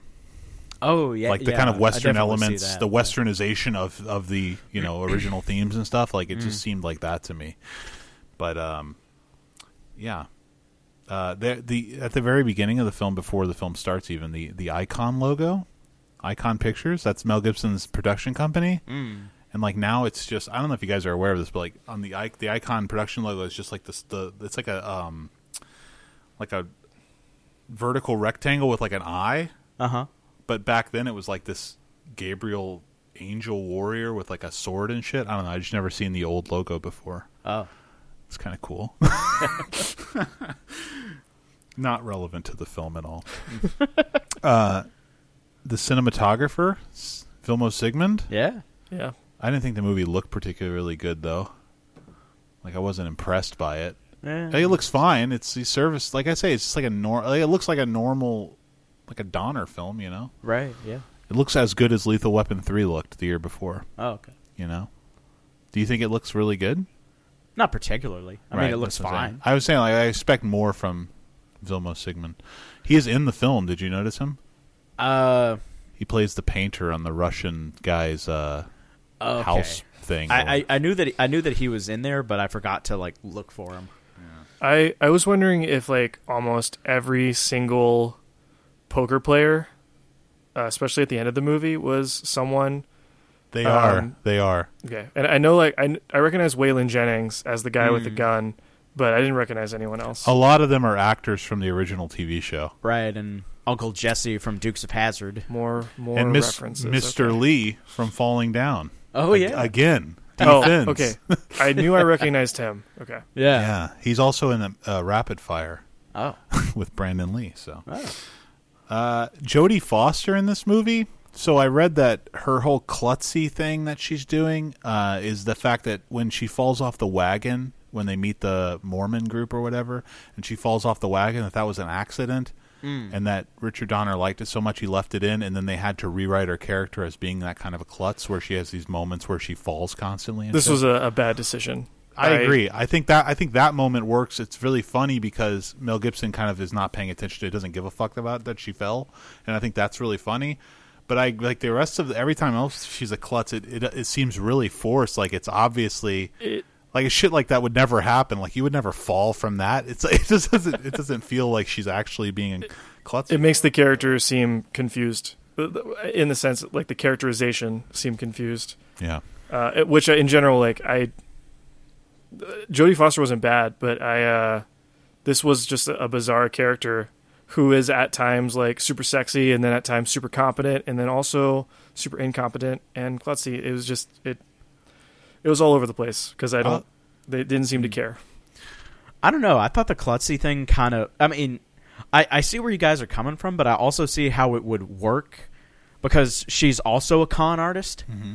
and you know, like there's that that scene in uh, Gangs of New York where like Leo is trying to square off with Cameron Diaz, like, "Don't you fucking bump into me." Oh right, yeah, yeah, Yeah. But she's but it seems like that Jodie Foster. yeah, like when she trips and like makes his gun acc- go off and like stuff like, Like, that. she's That's a little- accidentally doing stuff. Like Yeah. she's not doing it on purpose. But then the other one when she like sort of trips over him, like she's obviously like trying to kick him. right, so, sure. Yeah. Um, I yeah, I mean, I don't, you know, I'm not saying I, I was, I was more, I was more concerned about Jodie Foster, like looking at her as I don't like. It's so weird to think of her as a sex symbol or sexy. Like she's, you know, she's obviously she's like, she's a good looking woman, mm. but I just don't think like I don't think of her that way. I don't know why exactly. She just never came across as like. But in this movie, she's really portrayed that way, and I don't know if that's. I guess that's where her career was at the time. Like she was a big deal. Yeah. You think she's a good looking? She's fine. Yeah, right. I, think- mean, she's not. I think she's yeah. good looking. Yeah. she's good looking, but she's not like. It's, it's just like you'd think of like okay, for instance, like three years later, Gibson and Donner team up again to do conspiracy theory with Julia Roberts, and like Julia Roberts is like is a sex symbol. Like people think she's super hot, Right. you know, especially at the time. You know, Yeah. Yeah. coming off of um. I mean, all the shit that she did, but starting with Pretty Woman, probably right. Yeah, yeah. So Pretty it's Woman? like, uh, you know, it's Yeah. Right. So it's like, uh, but Jodie Foster doesn't have that kind of back catalog of stuff. Like this is the movie where she's supposed to be hot, I guess. Yeah. Because unless you're a weirdo and you think she's hot in Taxi Driver, you know, Well, uh, when she's there. 13 or whatever. Yeah. What's his face? Uh, Hinckley. Oh yeah, Hinckley probably thought she was really hot. I Yeah, bet Hinckley yeah. was losing it when he saw Maverick and all that cleavage. God, he must have been jerking off in his cell every night. So this is yeah. I'm I'm like looking at her her filmography right now, and I I don't know a bunch of these movies, but like the movie right before this is a romance called Sommersby, which looks like it could be, you know, like she's a lead, and there's a romance with Richard Gere. Um, okay, yeah, that could be sexy. But then like Shadows and Fog, a weird Woody Allen movie, and oh right, Silence of the Lambs, not exactly a, sex Mm. symbol in that. Yeah. Um, and then I haven't seen like things like Backtrack and The Accused going She- back that way. Yeah, that and yeah, and the accused is like, I mean, Yeah, she gets mean- gang raped in that. Like, that's not a that. You know what I mean? It's like it's just weird to think of her as like a because she just play these like damaged psychological characters Mm. in all of her films up into Yeah, like- and then Yeah, because I Right think that was an issue too in uh, Nell. that, I was going to say that was right after uh, this, Yeah. which I also haven't seen, but the description is a small town doctor discovers Nell, a beautiful young hermit woman with many secrets. yeah, Yeah, So I've seen Nell. yeah. That It's was been a long It- time. I, again, it's not like it's Jodie Foster doesn't work in this for me. I don't think the character works, uh, but I think, you know, it. I think she pulls off the look just fine. Mm. Yeah, she's good. I mean, I, I don't, I don't mind her at all. I mean, she's, I, I'm, I'm a, I'm a. I mean, it's weird to say I'm a Jodie Foster fan exactly, but I think she's a good actress, and I, and I think she's certainly capable of doing. She has a range, like she can do stuff like this. Right. It sounds like she, she doesn't feel out of place in it at all. She's just. It feels out of place to me when they try to make her seem like she's really hot. I'm like she, I'm like she is. She's good looking. Like don't get me wrong, but it's just Yeah, weird. yeah. It's just weird. Just not used to it, I guess. Mm. But I was going to say that this movie, you know, we were talking about earlier about how it's it was successful. It was a very high grossing film uh, for its time, and yet you never hear about this fucking thing. Like nobody talks about Maverick. Like Did this it's thing get completely any Oscar forgotten. attention? I think it was nominated for costume design, Oh, okay. but it's like it's completely forgotten by like the mainstream audience who Hmm. embraced it upon its release. So Yeah. it's just It's a real. It's a real avatar. yeah, well, Avatar, you know, they dug their own grave by announcing that there were going to be more movies and then never releasing them. you know, Mm. I mean, obviously they're they're about to, I guess, but Yeah. uh, oh, I wrote about. Uh, I have a, a note here. Did did this film get Alfred Molina the job in Dead Man? Maybe. Because he's he's he's okay in this. I mean, like he's definitely playing just like this kind of goofy, archetypical Yeah. bully bad guy, like a almost like a Biff Tannen kind of thing. Yeah. you know. But um, but he's fine, and he certainly you would never know that he's English Yeah. watching it. His accent never comes through, which I can't say is true for Gibson, whose accent does come through when he's talking to Graham Greene. And Graham Greene uh, is t- he's telling Graham Greene that he needs the thousand from him. Every time he says thousand, he says thousand Oh yeah. like every single time. I was like, this is brutal. And I remember thinking uh, the last time his accent poured out so much un- unintentionally was uh, Lethal Weapon 2. ah. It's brutal in Lethal Weapon 2. There are scenes where he's just like full on Australian. wow. Did not know that. Mm. Uh, why? How is this movie rated PG? They say goddamn and shit like a million fucking times in this movie, and it's rated PG. I was shocked when I saw it was rated PG. Yeah. Kids could watch anything back in the '90s. Yeah, Yeah. like the PG thirteen rating existed.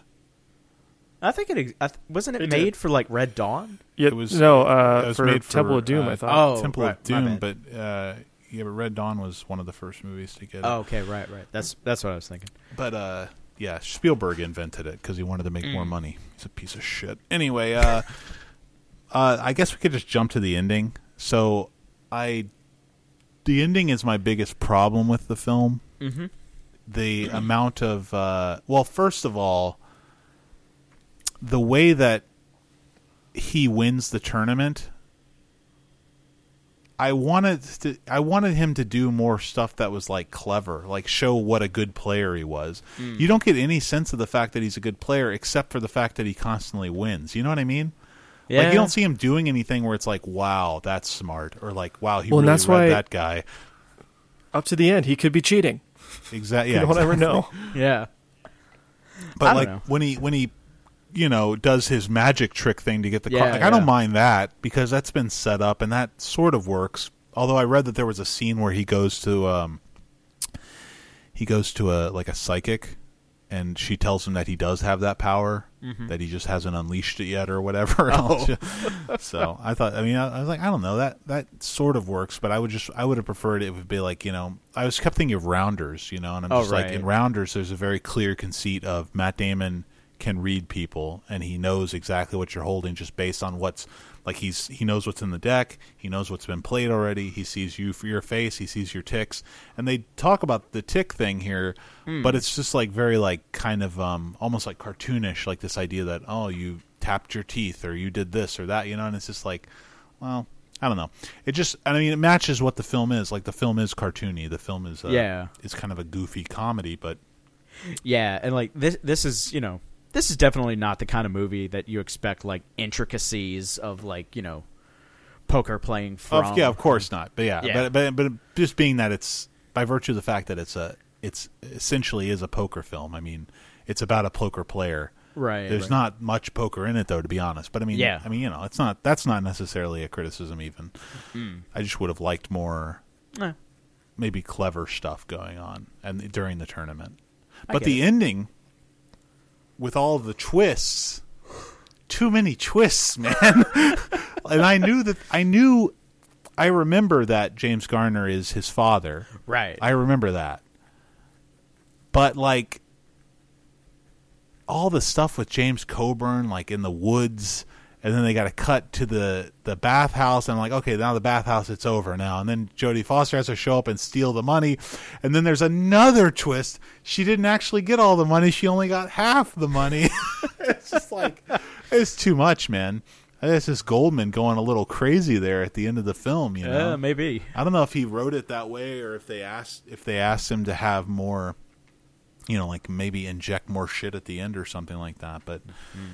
I don't know. It was a little convoluted for my taste. Uh, just that Well, section of the film. now that I know, now that I know it's like based on the TV show, maybe this was just Goldman having fun in Hmm. in like an arena. Like maybe he liked Maverick. Sure. And, uh, it was just like let's let's just do this as like silly and fun as we can through the end. and that's I don't know. fine. There's nothing wrong with that. I mean, I'm not I'm not against I don't hate the movie or anything. I just, you know, it just is what it is. It's a popcorn movie, you Hmm. know. And that's fine. And that's what Mel Gibson was doing at this time. Yeah. And- Donner, I'll say this, Donner is the perfect guy to direct this movie uh, I agree. because it's just the right level of like there's action in it, but there's also these really silly moments and it's just what he does. Like he directs action comedies. That's what he does. Even conspiracy theory is more serious than this film, but it's still very comedic. you Right. know? So anyway. Well, ratings? Four and a half. Four and a half. I, you guys know comedy my. is a big thing for me. Yeah, that's a that's a high rating there, bud. JR, I'm gonna let you take it over. Yeah, I'm gonna go. Uh, I'm gonna go three point two five. I was pleasantly surprised once I got over being mad at it. Okay, well, I guess I should preface this with I suppose that I was the opposite of pleasant, pleasantly surprised, being that I had seen it before, and I was expecting it to be maybe I was expecting to be more entertained than I ended up being, and therefore that ending doesn't help. It dropped it down. It was a three. It dropped down to a two and a half at the ending. Uh, sorry, Kevin. Ah. Jesus.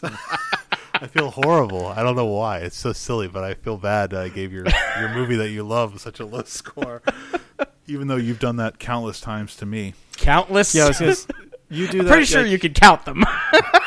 Two star Ted over here giving Paul Thomas Anderson films two stars. Fucking joke. Anyway, okay, so what are we doing? We're gonna do the. Uh, All right, all right. Let's let me get the Letterboxd for this film up. So I'm gonna go through the conspiracy theory one to get to it. there it is, Maverick. Okay. I'm just letting you guys know. Uh, Maverick. Okay, so we need to do a. Are you? Do you have a dice roll? What are you doing? oh, uh, I thought you were controlling this I'm show. going to do the dice roll. I am. I'm just. I Okay. didn't know what you were doing with your phone. no, I was just looking at the Oh, okay. letterboxd. He's just Uh, not paying attention to you. Okay, here we go. I'm going to do dice. We're going to roll. So uh, we're going to see who it's going to be out of. Okay, All right. here we go. Yeah. Ready? You can't see that. Oh, is that? Did that just do it? Oh, there we go. That's doing one over and over again. Okay, it's Uh, five three. Okay, here we go. This is the actual one. You guys ready? All right. What is it? One. It's okay. It's one. It's Mel Gibson, obviously. Um, Okay. So let's see what we got. It was one last time, No. wasn't it? Yeah, I thought because it it, was- was Isabelle Huppert. Oh yeah, shit. Okay. You're Here's- Oh, getting a new di- dice, dice roller. Honestly, I have a chance at this though because again, Jr. hates Mel Gibson, and I've seen lots of films of his. Yeah. right. Let me just make sure that I have everything checked off that I have seen because Mm. I've seen more Gibson movies than I knew that I had. right. Okay. I wish I hadn't Like- told Jr. to see Ransom. Now he'd be one down. You know, it's like I didn't realize or remember that he's in Chicken Run. oh right, yeah. He's in Oh. Chicken Run, yeah. He does John Smith and Pocahontas also. Yeah. Yeah. And I didn't realize he was in Casper somehow. Yeah, he's one of the guys in the mirror whenever Casper's changing into all the different. Oh, he that's possesses right. Bill Pullman and he turns into Clint Eastwood. Right, right. How so? Like you, you know, the default setting for the way these are grouped is by popularity. How is Casper his eighth most popular film? Great question. And like Ransom and Maverick and Gallipoli are on uh like the seventh row. this is insane.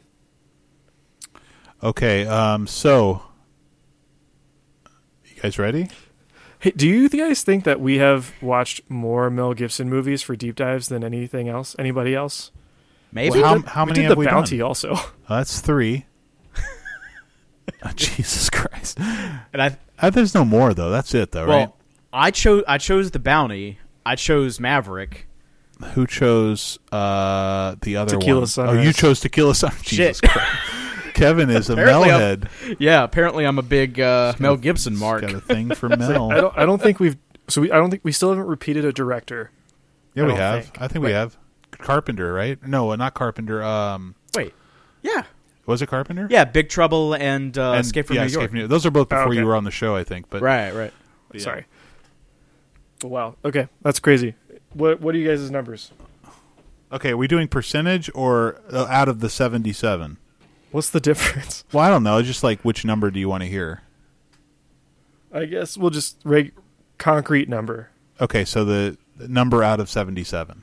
Yeah. Okay, who's going first? I'm terrified. Hold on. Waiting I don't think for- I have that because I'm not a. What are you? What are you guys? No, no, no. You can see. You just go to Mel Gibson's uh, uh No, thing, but- and it should tell you tell you how many. But on on the phone, it might show up differently. Right there, percentage. Yeah. you just have the percentage. Oh, okay, okay. you just have the percentage, or does it have the well, amount? I. You can click it back and then it forth. tells you how many. Yeah, Okay, so okay, out of seventy-seven, Kevin, what's your number? eighteen.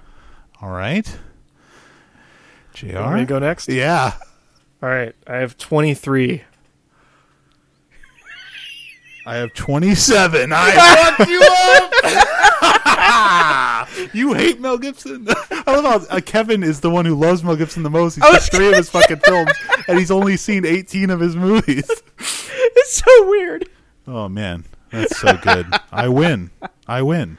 So I'll do the uh, random movie generator now. All right, so what am and I we'll watching? See what uh, Well, I think we're we're both watching. should be Kevin. both of you. Yeah, you both lost. Oh, the losers. Yeah, the watch. losers. Okay. Okay. So this is I'm on the random movie roulette thing. I'm going to generate a number. The number is.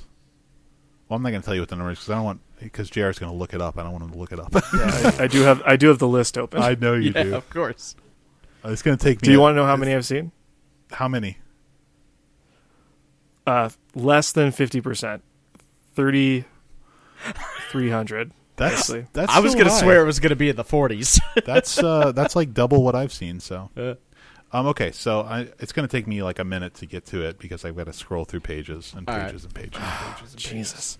You know, if only I'd seen those other two fucking Lethal Weapon movies. Like we were soldiers. Yeah, I've seen that. Classic. It's not a good movie. Don't worry. Yeah, I mean, we were soldiers and the three other Donners, and I, I at least would have tied you. mm.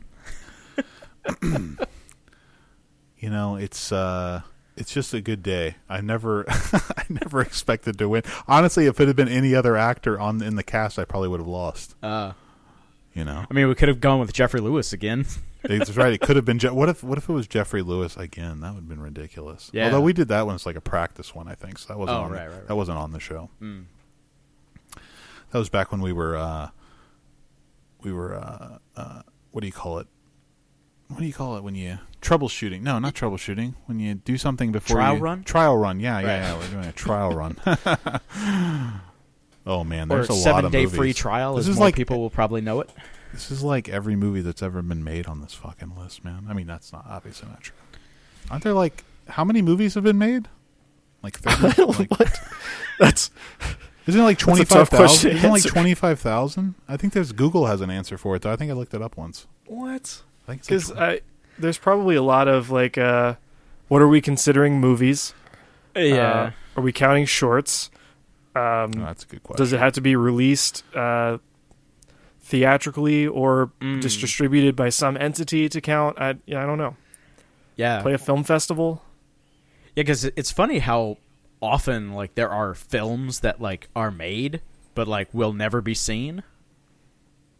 Yeah, It's like more than you would think. Oh yeah, there's movies that have been shelved. Yeah, That you know, that hundred million dollar movies that just get shelved and you never fucking Yeah. see them. especially in the last couple of years. Let's see, what was the number again? I'm almost there, guys. I promise. Hmm. It takes so long. I don't know what what. I don't even remember the number.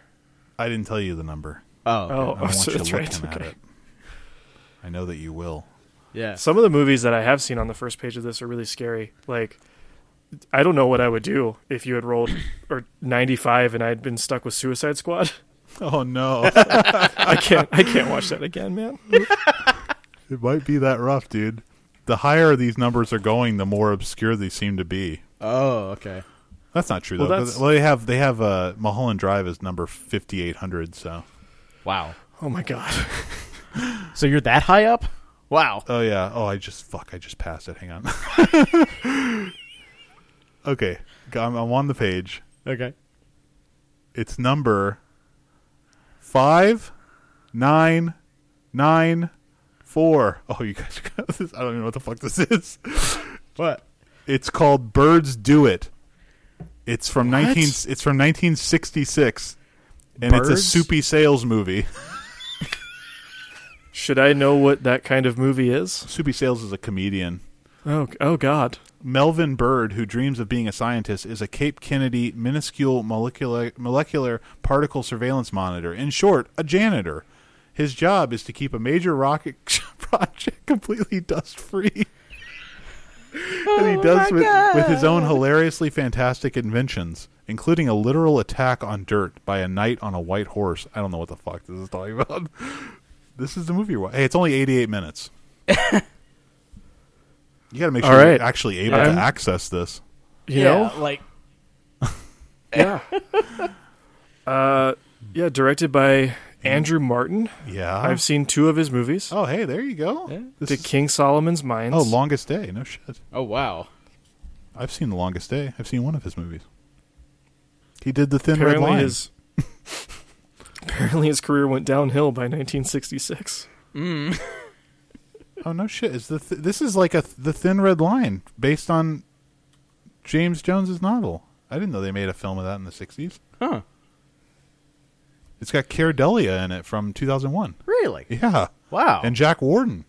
what? I have to watch this shit. Yeah. So you're telling me I should be excited by Birds Do It now? No, no, no. You should you should be terrified. I mm, Look how far down Birds Do It is on his list of films. it's like literally like the f- what tenth no fifteenth film. wow. Soupy Sales is flying high. All right, so that's just what you're forced to watch because Right. of you lost this. Now I still have to get to my pick. yeah, you gotta you gotta give us the deep dive Wow. for next time. all right, you all right. have way too much power today. I know, right? okay, so I have decided to um, go with a 1997 picture just to do JR a favor, you know, since he's having to watch 1997 pictures. Okay, and I've narrowed theory. it down to three films. oh my god, he probably is going to do conspiracy theory. No, You- I'm not. We can't no, no, do no. double Donner. I'm not doing conspiracy theory. I, I exited off the page. We're not Okay, doing that. okay. I, I honestly don't want to watch it again. It's not. it's not amazing. I, I like it. It's not the best. All right. Copland, here we come. Do you guys want to know what the three films are? Yeah, tell us. The three films Sure. are City of Industry, which is a movie I've talked about on this show before. Um, A great Harvey Keitel uh, crime film. Right. Uh, also has Stephen Dorff. City of Industry, directed by John Irvin. Turbulence, which is a movie I haven't seen in years, but it's got Ray I Liotta. always wanted to see that as a kid. Yeah. Uh oh, that might influence my decision. And the third film Oh, is the third film is Private Parts, Oh, okay. which is Howard Stern's. You're having a stern moment. Oh my god. but but but but but since uh since I've seen Private Parts a million times and I've seen um, City of Industry recently, we will ch- and because Jr. wants to see Turbulence when he was a kid, we will yield to his child, uh, his inner child, and we will watch Turbulence, directed by Robert Butler from 1997, starring Ray Liotta and Lauren Holly and Brendan Gleeson and Hector Elizondo and Rachel Ticotin is in this motherfucker wow. from uh from Falling Down. We watched so much shit with actors from Falling Down in it. I know. Anyway, uh yeah, so we'll be watching Turbulence for the next episode. I hope it's good. I don't I honestly don't remember shit about it. You know, if it's not, I feel like this is not. It's not a huge loss, right? This Right, is no. a It's much silly blockbuster for the '90s. it's much worse that you have to watch birds do it. So I I agree with that. I can't wait for you guys' review. If it was going to be something good, I might have watched it with you, but I, I can't, I'm not going to do it to myself. I'm not watching birds do it. right. Fuck. All right. Anyways, uh, thanks for listening to our podcast. Uh, you can like us and subscribe to us on iTunes or Stitcher or wherever else you listen to podcasts at. Visit our website at filmiac.podiant.co. Email us with questions or concerns or comments or uh, your own version of some letterbox game that maybe you came up with. We could always use help with that. It took us forever to come up with some reason to do this game. And uh, yeah, email us at filmiac.podcast at gmail.com. That's what it is. and uh, until next time, we'll see you guys later. Thanks for listening. Bye.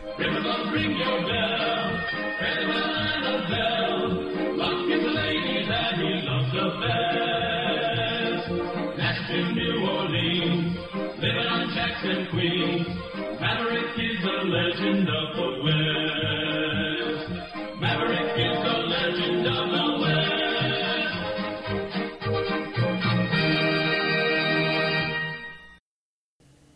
So this is what you're doing instead of watching movies. You're listening to Howard Stern.